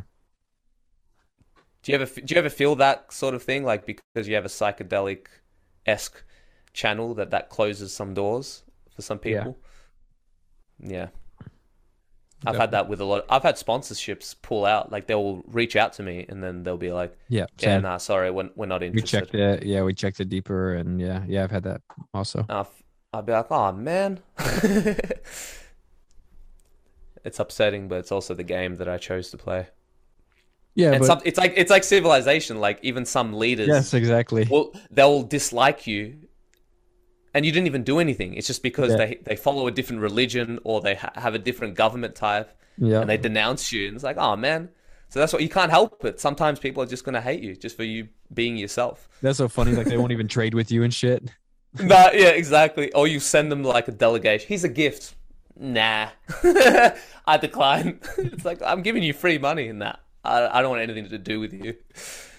I feel like it's real life with Do you have a dong right there? I keep hearing that go off. What is that? Sorry, it's yeah, it's just mic boom. It sounds cool. Okay, does it? So Oh, what's your man. plan for the day? It's just that it's the afternoon in Australia right now. Yep. And what's going on? Just chilling. almost two o'clock. Yeah, I'm gonna edit some videos. Uh, like as soon as you send me the video, I'm gonna edit it and maybe record another video. Go for a walk. Maybe So do some trying. errands, Did clean you up. you're gonna do a video a day? You're trying to do that? Yes, and whether or not I upload it, but at least for myself, because sometimes Just as a practice. Yeah, because like I probably will upload it anyway, but it's like when you stop playing guitar for a while, and then it's like, oh man, I'm rusty. Like, doesn't Right. matter how good of a guitarist you are, you got to keep that practice going. Otherwise, you got to like rebuild the calluses in your fingers. And I feel like that with like speaking and stuff. And do you upload your podcast on Spotify and all that kind of stuff? Yeah, yeah, You know, something I've been doing recently is uh, like I do these topic videos, like where I did, um, like for example, I had that thought where I was like, oh man, you know, I get kind of annoyed by some of these people that say plant medicine. Right. So I just start ranting about plant medicine, and then wherever I end up an hour later, and then I just upload it, and then I make it whatever the most clicky title can be, or um, and then I upload that as on Spotify and all the podcast platforms. And I've also, for example, if I have another topic like psychedelics don't work on stupid people, and I didn't talk for an hour, I only talked for 15 minutes, I still upload uploaded that to my podcast on Spotify and all those. oh, nice. So then it's All like right. So you so you upload your talking head solo videos as podcast to the podcast. Just yeah, you inspired me to do that. I'm like, Yeah. I got to do that too. Because even when I just like, speak- why not? Yeah. It's for me, it's, shit, it's, it's actually it's, it's difficult for me to make a short video, so that's something that I gotta like purify, I guess. Like I'll be like, all right, I'm gonna make a 10 minute video, and it's like 40 minutes long. Yeah, that's cool too, though. Yeah, Talk about it, however, however it naturally comes. because because some topics, especially when you're talking about like spirituality or theology or humanity, there's Yeah, so, so many layers to it. You can't. I feel like it's impossible to make a five minute video explaining it. It's like Unless you're have to tackle it from all these different aspects. yeah, unless you're dropping some love and light, Alan Watts regurgitations. Then yeah, yeah, it- It needs to be at least you know have some depth to it. Did he learn Chinese or an Asian language? He might have. And Yeah, he might have spoke something like that. Not that I know of for sure, but he was, you know, I actually have his biography like right here next to me. The Zen Effects, The Life of Alan Watts, is what it's called. And uh, I didn't read the whole thing, but I read like some of his childhood. And he was like, you know, spiritual from the start and like a like a religious historian from the start yep, and he was into Buddhism from a really early age. So I wouldn't doubt if he and he would always talk about like the different. I feel like I there's videos of him drawing kanji. interesting. Because I, I think I talked to you uh, one of the times, and it was like this Orthodox monk, and he studied under Alan Watts, Interesting. and he learned he lived in China, learned Chinese, and he was the reason why the Tao Te Ching is translated to English. That's cool. So and yeah, obviously he went a, a Oh, you different know- direction, but Mark Watts, Alan Watts' son, agreed to come on my podcast, and I never followed up with him. That could be an interesting person. Okay. oh yeah, I thought you would have done that by now. Yeah, I never followed up again. What do you want to ask him? I don't know. I guess maybe just see if he has any of that that his dad had. You know, have if he's if any of that spark got Yeah. passed down, because he might not care. Oh. Well, or he might not have That's that yeah. same, that same charisma, but he keeps the archives alive. That's his whole seems to be his whole thing is keeping the Alan Watts archives going. So he must have that knowledge because he's listened to oh, millions Oh, nice. of hours. And you should maybe you could ask him maybe like are there any misconceptions about Alan Watts that Yeah. get spread? Now, something that could be interesting It could be interesting. because that happens a lot. Like people people have an idea about someone in their life but then you read up on what they thought at the end of their life, and it's like completely different. Yeah, well, a lot of I'm people always I'm always fascinated in that. They say he Hey? was, they say he was an alcoholic. Yeah, he was sh- he was estranged from his family, and there was a quote. This is a direct quote from Alan Watts that said that I don't like my sober self. So he couldn't. But it's couldn't interesting, you know, because like I wonder, was he estranged from his family? Because you hear Yeah. stories about like Maria Sabina, for example, where she's where the stories I've heard was she, her house was burnt down, her son yeah, was she killed, got denounced, right? she yeah, got denounced, and then when I went and spent time with her family, they said that was all not true. And I don't know if that's her family just trying to like, they don't want her to have a bad legacy, but they said that's it's all. like it's like the Batman, right? Like with Martha and Thomas Wayne. yeah, It's like it's not that they were bad and they wanted to hide. It's just I just wanted to protect my wife, you know. yeah, But it seems like this huge conspiracy, like oh you're you're fucking into some dark shit or whatever. And it's like they're human. They just want to protect their their loved ones, you know. That could, that could be a plausible explanation. But it'd be awesome talking to Alan Watts' son because he's man, he's right? he's one of the biggest influences in Western Eastern spirituality. I mean, yeah, I say Western Eastern because you know we speak English, so I don't think we could ever, as much as we try to adopt these Eastern religious values, I don't think we can override our software. We need to be at peace with our origins. Yeah, that's an interesting thing you said earlier. I'm gonna think about that more about like how you can't properly understand a religion if you don't even speak the original language. No, and that's why it's, I kind of when I realized that I'm like, oh, so I probably know fuck all about the Bible, really. Like I've sure I've watched lect- many lectures, hours and hours, and people who speak Hebrew and breaking it down, and that helps for sure. But I think it will be a different kettle of fish actually learning Hebrew from the ground up. People speak Hebrew, right? It's not a hard thing to learn. I mean, not that it's not hard, but it's not impossible. Yeah, nah. Language isn't as hard as you think. You just have to Do it. it's like it's like learning algebra, right? Like it actually starts off with one plus one equals two, Right. and that's not hard, but that's that's where you start off. Just Right. addition, subtraction, and you add upon your knowledge. But it would be. I'm just like really excited to go to Turkey and see this. Yeah, just the origin story of Western civilization. Like whether or not you would agree with Judeo Christianity, it's kind of irrelevant. It's part of you, whether you like it or not.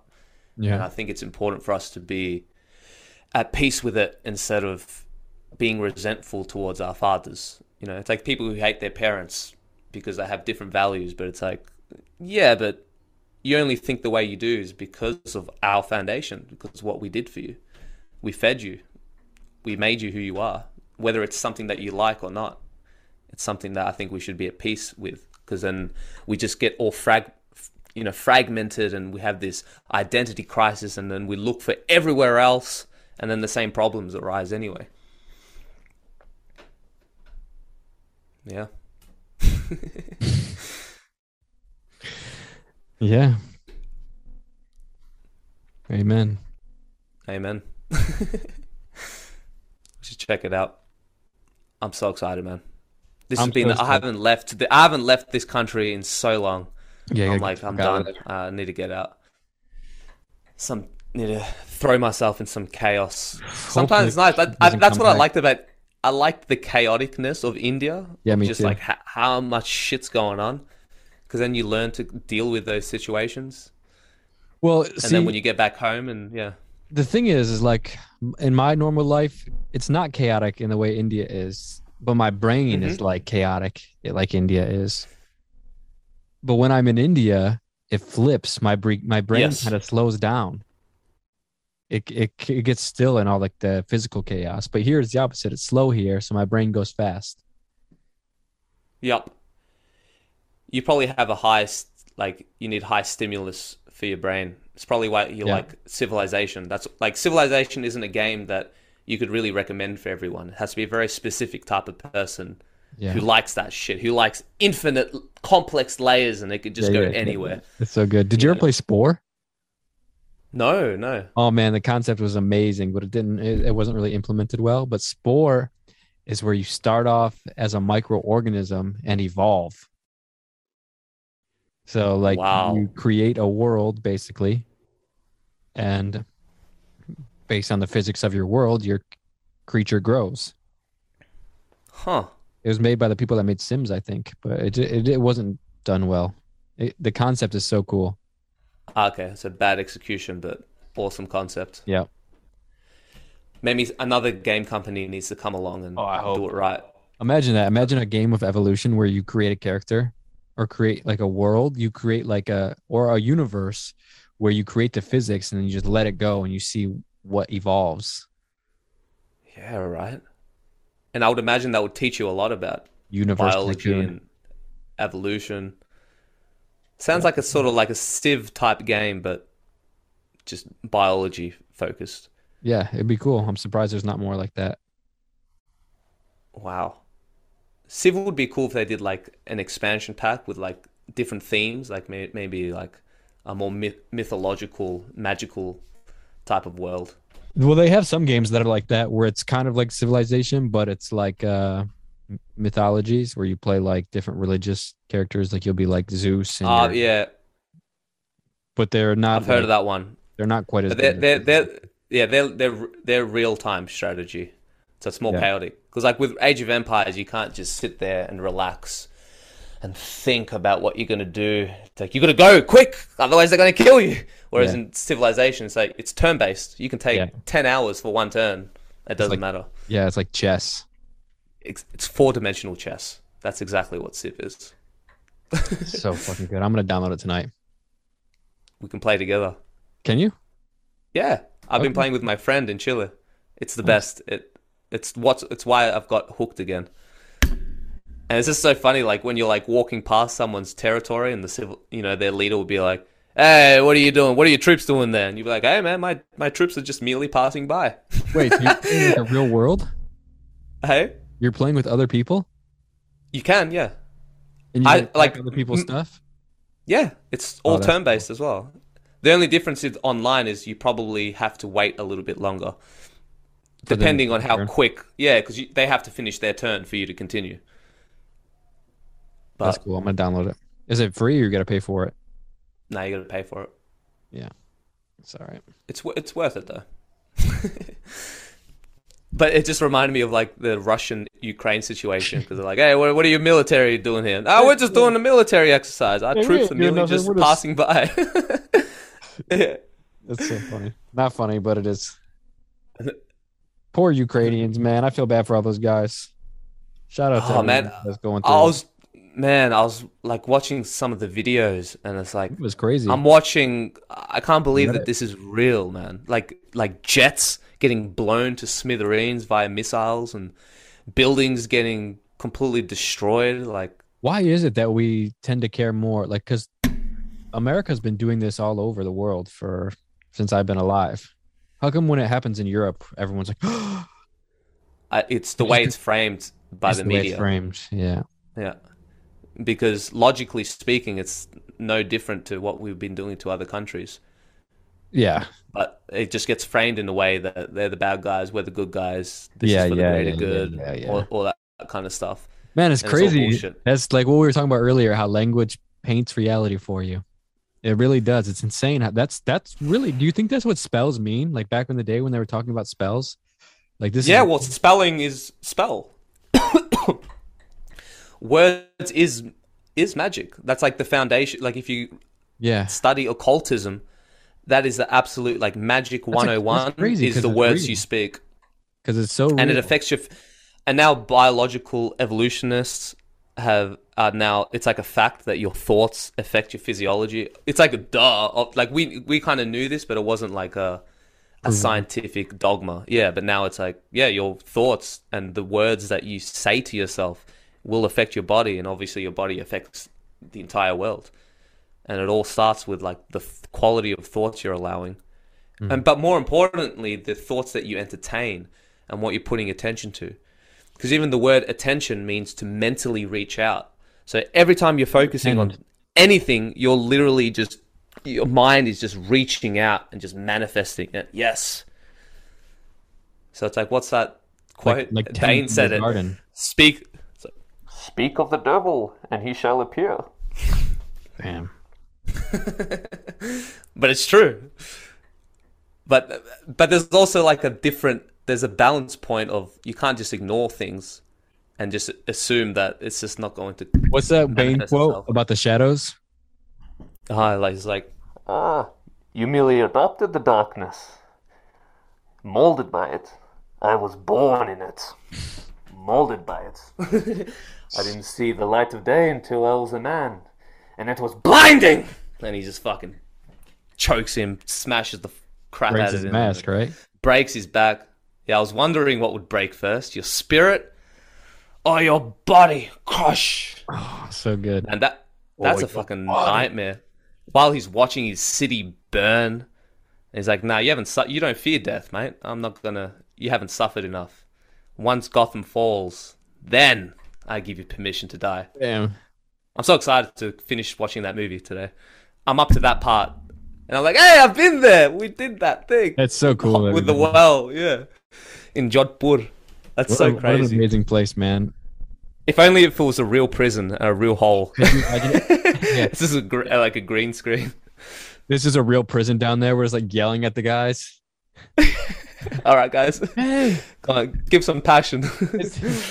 you guys were in the Batman movie, right? yeah. But I, I like that psychology of like giving hope. Like that's what makes it the worst place on earth is the fact that it gives it, you see the light Right. and it gives it gives you that hope that yeah I can escape. And that's like tormenting, man, to the soul. That's a dark get to see- we character, didn't bro. Get to see the uh, the stairs, Oh, the stairs. Stepwell. Right, we have to. I want to return there. Yeah. The blue city of Jodhpur. Yeah. So cool, man. I love like the castles and the that whole Batman place. I think that was one of my I am favorite. Batman. I am Batman. Yeah, we said Batman. yeah, ain't it crazy that no one I'm there? very Batman. They don't have um no Batman cafes, no nothing. Oh, mate. If this was America, that would be like Disneyland. That would be Disneyland. yeah, that'd be Batman Central. Yeah, they don't got no guys dressed up as Batman hanging out there. Because I feel like they they could they could. I feel like they could make that place into a much bigger tourist spot. For sure, it's it's a cool place. I didn't. I didn't really. I don't remember really seeing Westerners where we were. Nah, not really. At least, at, well, where we were, we were literally the only play, the only people there because it's like you weren't allowed to cross, but we're like we're crossing. Better to ask for Batman. for forgiveness than for permission, right? Yeah. it'd be worth it. And we're like dying, fucking. It was like super hot, and Yeah, we were there was like, a double rainbow as well. yeah, yeah, and it was That like was the first time it rained in like ten years. That guy said, or the first time he's seen a rainbow. In Yeah. years. The first time we seen a rainbow and we saw a double rainbow. Man, I wonder how Christopher Nolan, like, how did he think? Why Jodhpur of all places? Yeah, what the fuck? He went. like, has he been there before? Was he watching a it's just- documentary and saw the city and was like, "Hey, that Yeah. would be a cool place to film Dark Knight Rises"? I don't know. I want to talk to that guy. That's See, that just- would be a fucking awesome podcast guest, like oh my god, could you imagine? directors. I feel like we need to move up a few notches to get there, but And they're kind of That'd like be awesome. behind the scenes famous. Like no one really knows. Like they walk around life normal for the most part. You know, Christopher Nolan ain't getting bothered at the, you know, when he's walking around. yeah, So he might actually be easy to get a hold of. We should try. That'd be really interesting to talk to Christopher Nolan. Oh, 100%. Because I mean, yeah, directors directors don't get that celebrity status as actors do. Um, I'm sure some like Steven Spielberg or someone like that. But I mean, Christopher Nolan is pretty fucking famous. It's pretty big. He's done like some of the biggest movies of all time. Not just Batman, but like Inception, Interstellar, The Prestige. That was really good. Ooh. Hugh Jackman. They got to get Hugh Wait, Jackman who did Titanic? back. Who filmed Titanic? James Cameron. James Cameron. That's the right. Terminator. The Terminator guy. Man, imagine talking to James Cameron too. I know we. I feel like we've talked about this in Terminator. before, but fuck.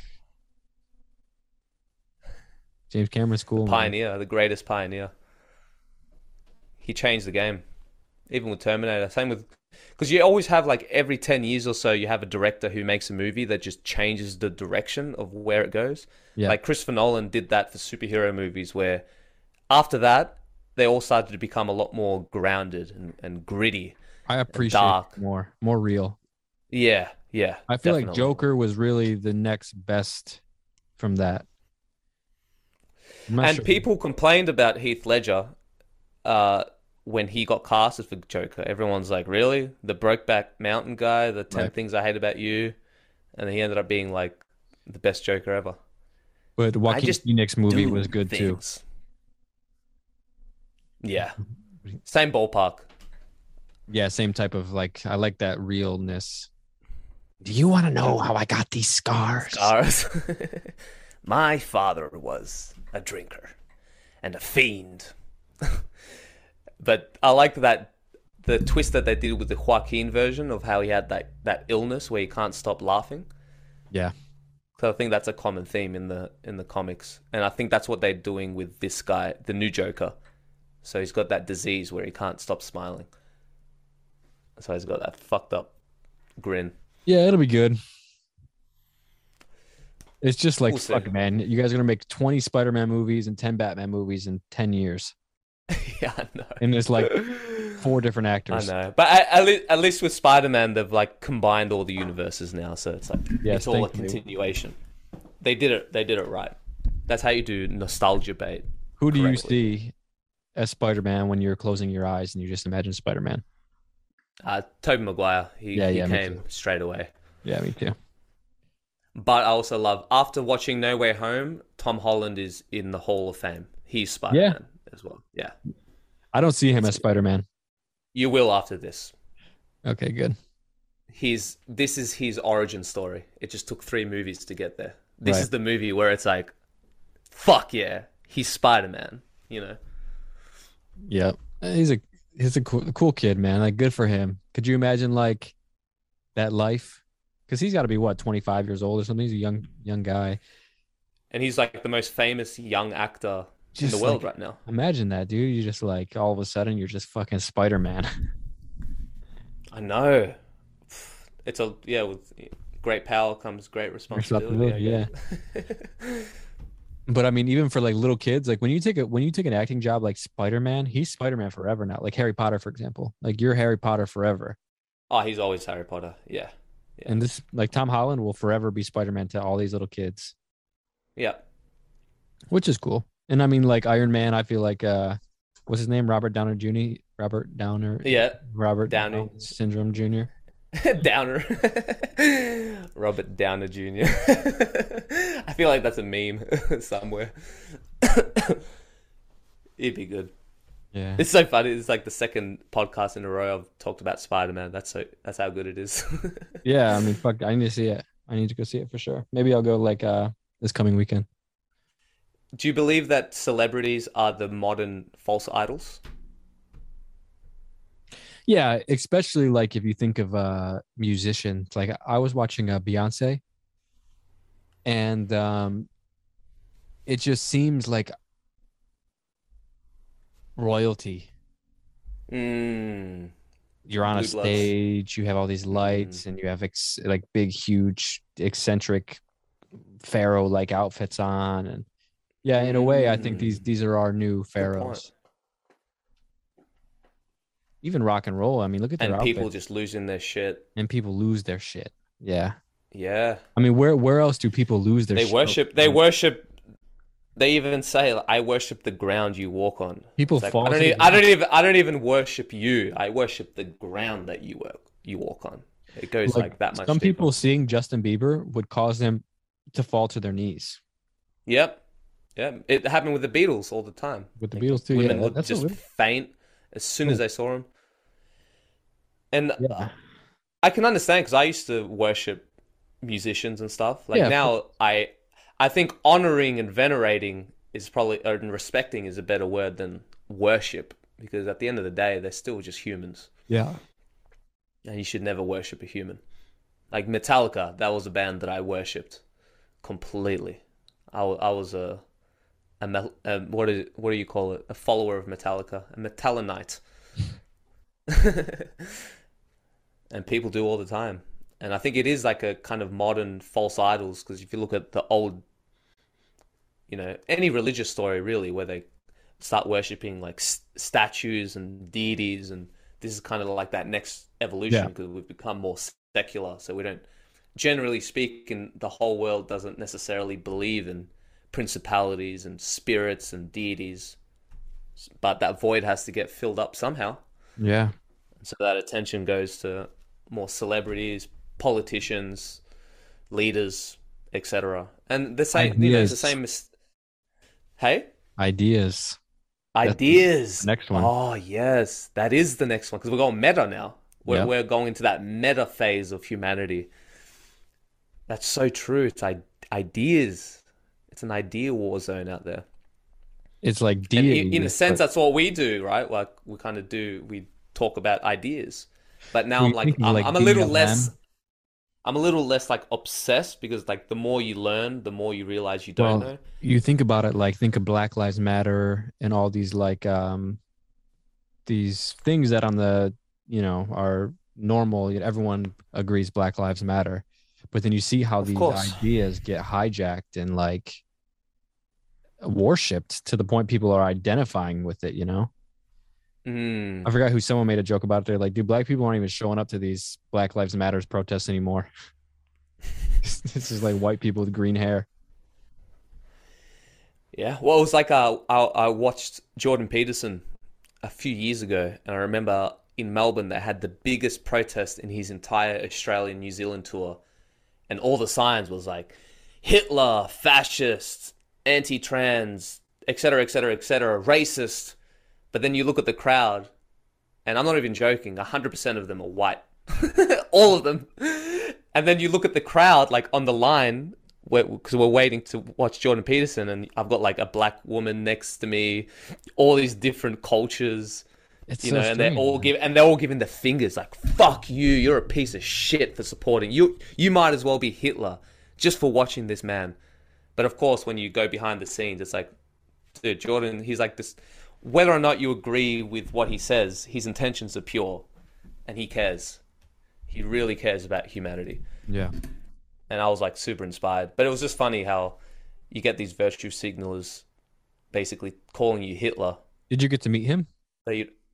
No, No. I think you'd you'd have to do like a, a VIP thing or something. He doesn't stay after and shake hands and stuff. Oh, I'm sure he does. I'm sure he would. But he's someone that I would like to talk to on the podcast. Some people would say that he's the most influential mind in Western culture of the 21st century. You think Pretty so? big claim.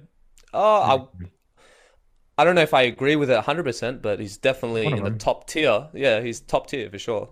I In mean, he's influential. of. Yeah, I mean, John Pe- I mean, Joe Rogan as well. uh yeah, I would. But at the same time, he's, yeah, he's a little bit different though, because I feel like not quite Jordan. Peterson, because Jordan Peterson embodies Western values, whereas uh, Joe Rogan, like he does, but he's also a little liberal. not. Yeah, yeah. And He it's looks- not even about politically, but you you know. Sam Harris. Yep. Sam Harris. Do you listen to Sam Harris? Not so much anymore, but like in my atheist days, like in high school, I was a big Sam Harris guy. He yeah, he articulates himself very well. Sam Harris, Chris Christopher Hitchens, these types of guys. Yeah. Dawkins. Yeah, I used to watch those compilations of the Hitch Oh, I slaps. love them. Yeah, the Hitch slaps. But then now I realize he was he was debating a lot of people who weren't good at debating. Because I've learned that in debates you could be you could necess- you could have the truth, but if you don't know how to play the game of debates, you could lose. Just because someone could out argue you. Yeah, I would like to talk to some of these guys because some of these guys don't understand spirituality. They're just arguing against Christianity, which is like it's pretty easy to Mm. argue against like extremist Christians because it's like Of course, yeah. it's ridiculous, but all all extreme extremists are. And I feel like, like a lot of these guys argue those types of people and or argue those types of extreme claims. Yep. Like that's that I they think I think that's it what it's a the lot of it is about. Like they can you say that again? That my internet was a bit unstable.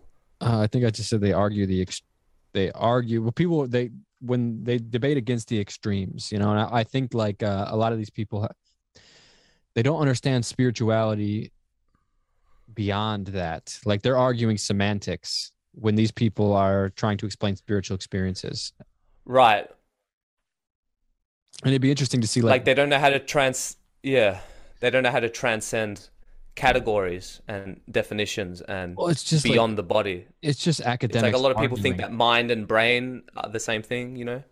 There is a lot of that. I think a lot of it is also a knee jerk reaction against Christianity. Because Yes, if you look at sure. atheism, uh, yes, they argue against religion. Yes, you see them debate Muslims and all that kind of stuff. But the focus, if you took all their lectures, it'd be like at least 80% criticizing Christianity Which specifically. I mean makes sense because most of us were raised that way, so we yeah, against what we were raised with.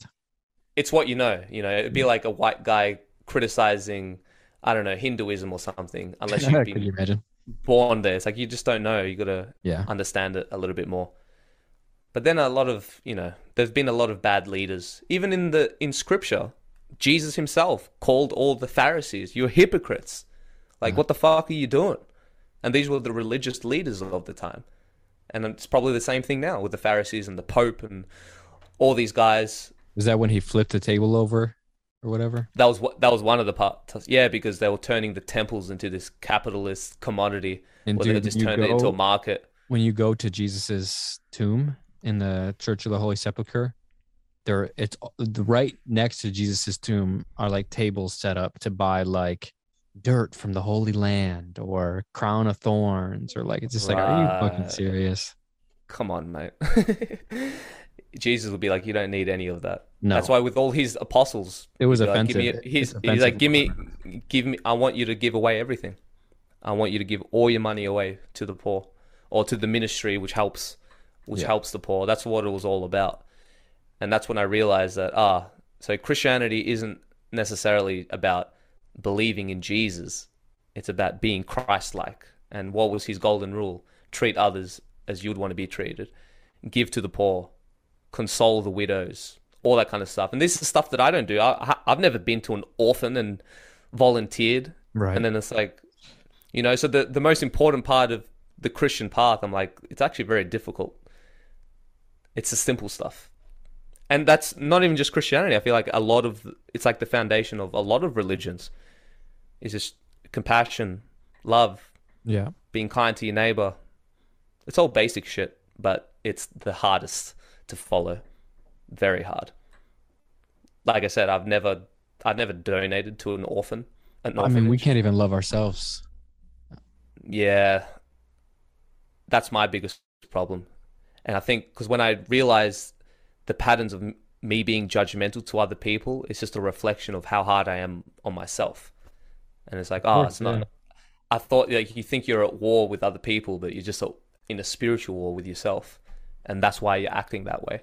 Because if you're at peace with yourself, and we go through these cycles when you genuinely at peace, and you don't judge people, and it's an awesome cycle to be in. Because no matter how big of a monster they are, it's like, well, if I was born in their situation, I would have been doing exactly the same Yeah. thing. It doesn't justify what they're doing. We still need justice and law and order and all that kind of stuff, but it's the judging that's very, very bad. And I think that's like the shadow side of Christianity is that I've noticed that there's a lot more judgment when in the Bible it clearly states like, hey man, if you want if what is it? Like just don't I, I don't know the exact words, but don't judge others unless you want God to judge you in that way. Right. And and people get like that. I notice even with the the bickering and fighting within the same organization, like the Orthodox versus the Catholics, the Catholics versus the Protestant, and it's like this big shit show online, putting your dirty laundry out there. And then when you're outside of Christianity and you look at that and you're like, you guys are just bickering and fighting just like everyone else. That's not the way to help people. There's a lot of that going on. Even myself, like, you know, I'm some Satanist or whatever. It's like, man, you don't even know me. and just making that judgment call. So I think judgment's very, yeah, it's a tricky situation. It's almost impossible not to judge, though, isn't it? In Yeah. a sense. Yeah, there was like I was watching uh TV earlier, and there was this lady that was like an old lady, and she had braces, and instantly I was like, "What the hell, man? This lady's got braces, and she's like sixty years old," and it was like so instantaneous. I was like, I don't want to make fun of this lady. Like this is just some sweet lady what she has braces, so like my brain's just gonna like hyper focus on that, and I have to like battle with my brain. Like, why is it that like it's not like I'm making a conscious decision to judge somebody. It's just like my brain just that's what it does. Yeah, th- I know. It just does it. Um, what is that? Is that pride? I'm not sure. It's just like yeah, ignorance. Yeah, individuality. Maybe it it gives you a sense of that you're right and everyone else is wrong. And I'll do it with myself because like I've gone down dark paths in the past, and so when I see other people go down that route, my initial instinct is like it's almost judgment. But then what I'm doing is I'm just judging my past self. I'm being super harsh with myself. It's like I made that mistake. Why am I being so hard on this person? Maybe in some sense it's like because I care, and it's like trust me, you don't want to go down this route. Right. But sometimes it's like letting your kid fall off the bike. Sometimes you have to let it happen. I don't know. but not not judging is hard, man. I think that's part of the reason why I like traveling so much and seeing other cultures and learning different languages. I feel like that is the most practical way for me to really kind of have a balanced perspective and not judge others. Even if I don't agree with them, I'll be like, well, if I was born in your shoes, I'd believe the same thing. So yeah, how could I be so prideful to judge you for it? This is silly. This is a constant reminder. Yeah. And I think also it's because of this collective place that we're in now. I've noticed that a lot of people are going through that pattern of being in a rut and being frustrated, like with the war and the pandemic and what's going on in the world and the recession. And so I think there's like this collective season of chaos right now. And it's hard not to let it take you. Yeah, for sure. For sure it is. I mean, I think we all feel it. Yeah, we all feel it. Yeah.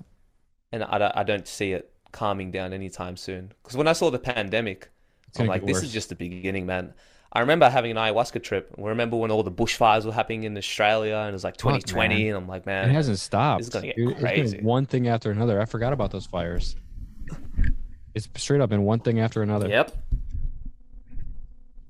And there have been a lot of atrocious things going on around the world that no one had, that most people have no idea about.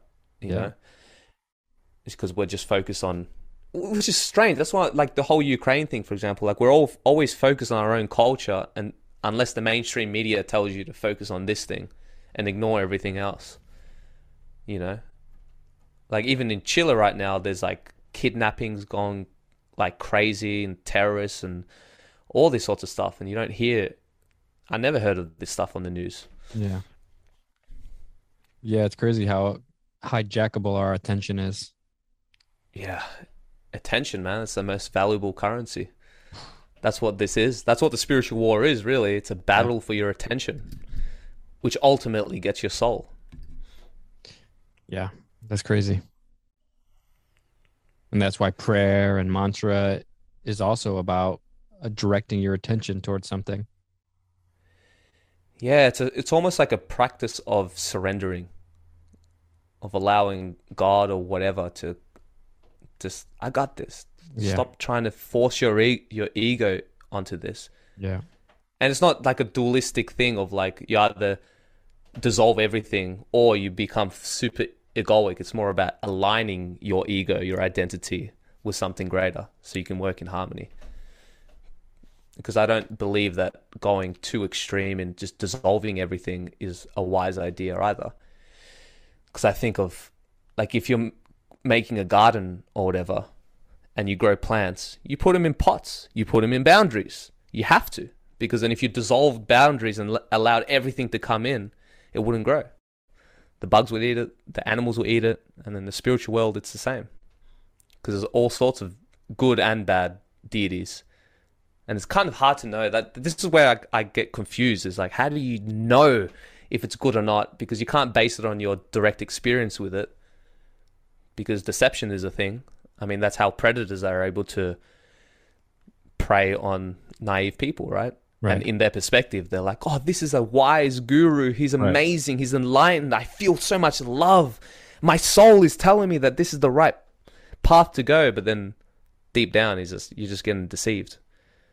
It's not always like that, but it does happen. and if it happens in the physical, there has to be some sort of representation in the spiritual realm. You know, as above, so below, and all that kind of stuff.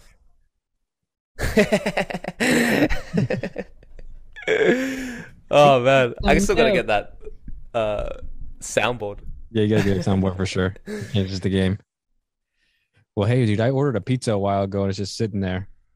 All good. I think it's a good place to end it. Cool. Thanks for coming on. Good Thanks for having good me on. Always. Yeah. Yeah, it is always good. You always say some cool stuff that makes me think, gives me some stuff to go to go back on. I'll uh, I'll download Civilization. We'll we'll we'll start playing. We'll get a game going. I think that could be an interesting because I don't want to just do like a let's play because everyone plays games. I don't want to just jump on that bandwagon, but do something unique where you're doing like a podcast. kind of spiritual, cultural. Yeah, exactly. You're doing like spiritual, cultural commentary, Yeah. and this just using this game as a as a base point because there's a lot that you could learn. I don't know. What What do you guys think? yeah, let us know. Would you be keen for something like that, or are we And, wasting our um, time? we did another podcast too over on my podcast called "A Place for Humans." You can find it on wherever you listen to podcasts, YouTube. Um, so check us out. And we we uh, we've done a few podcasts before too. We got some old ones.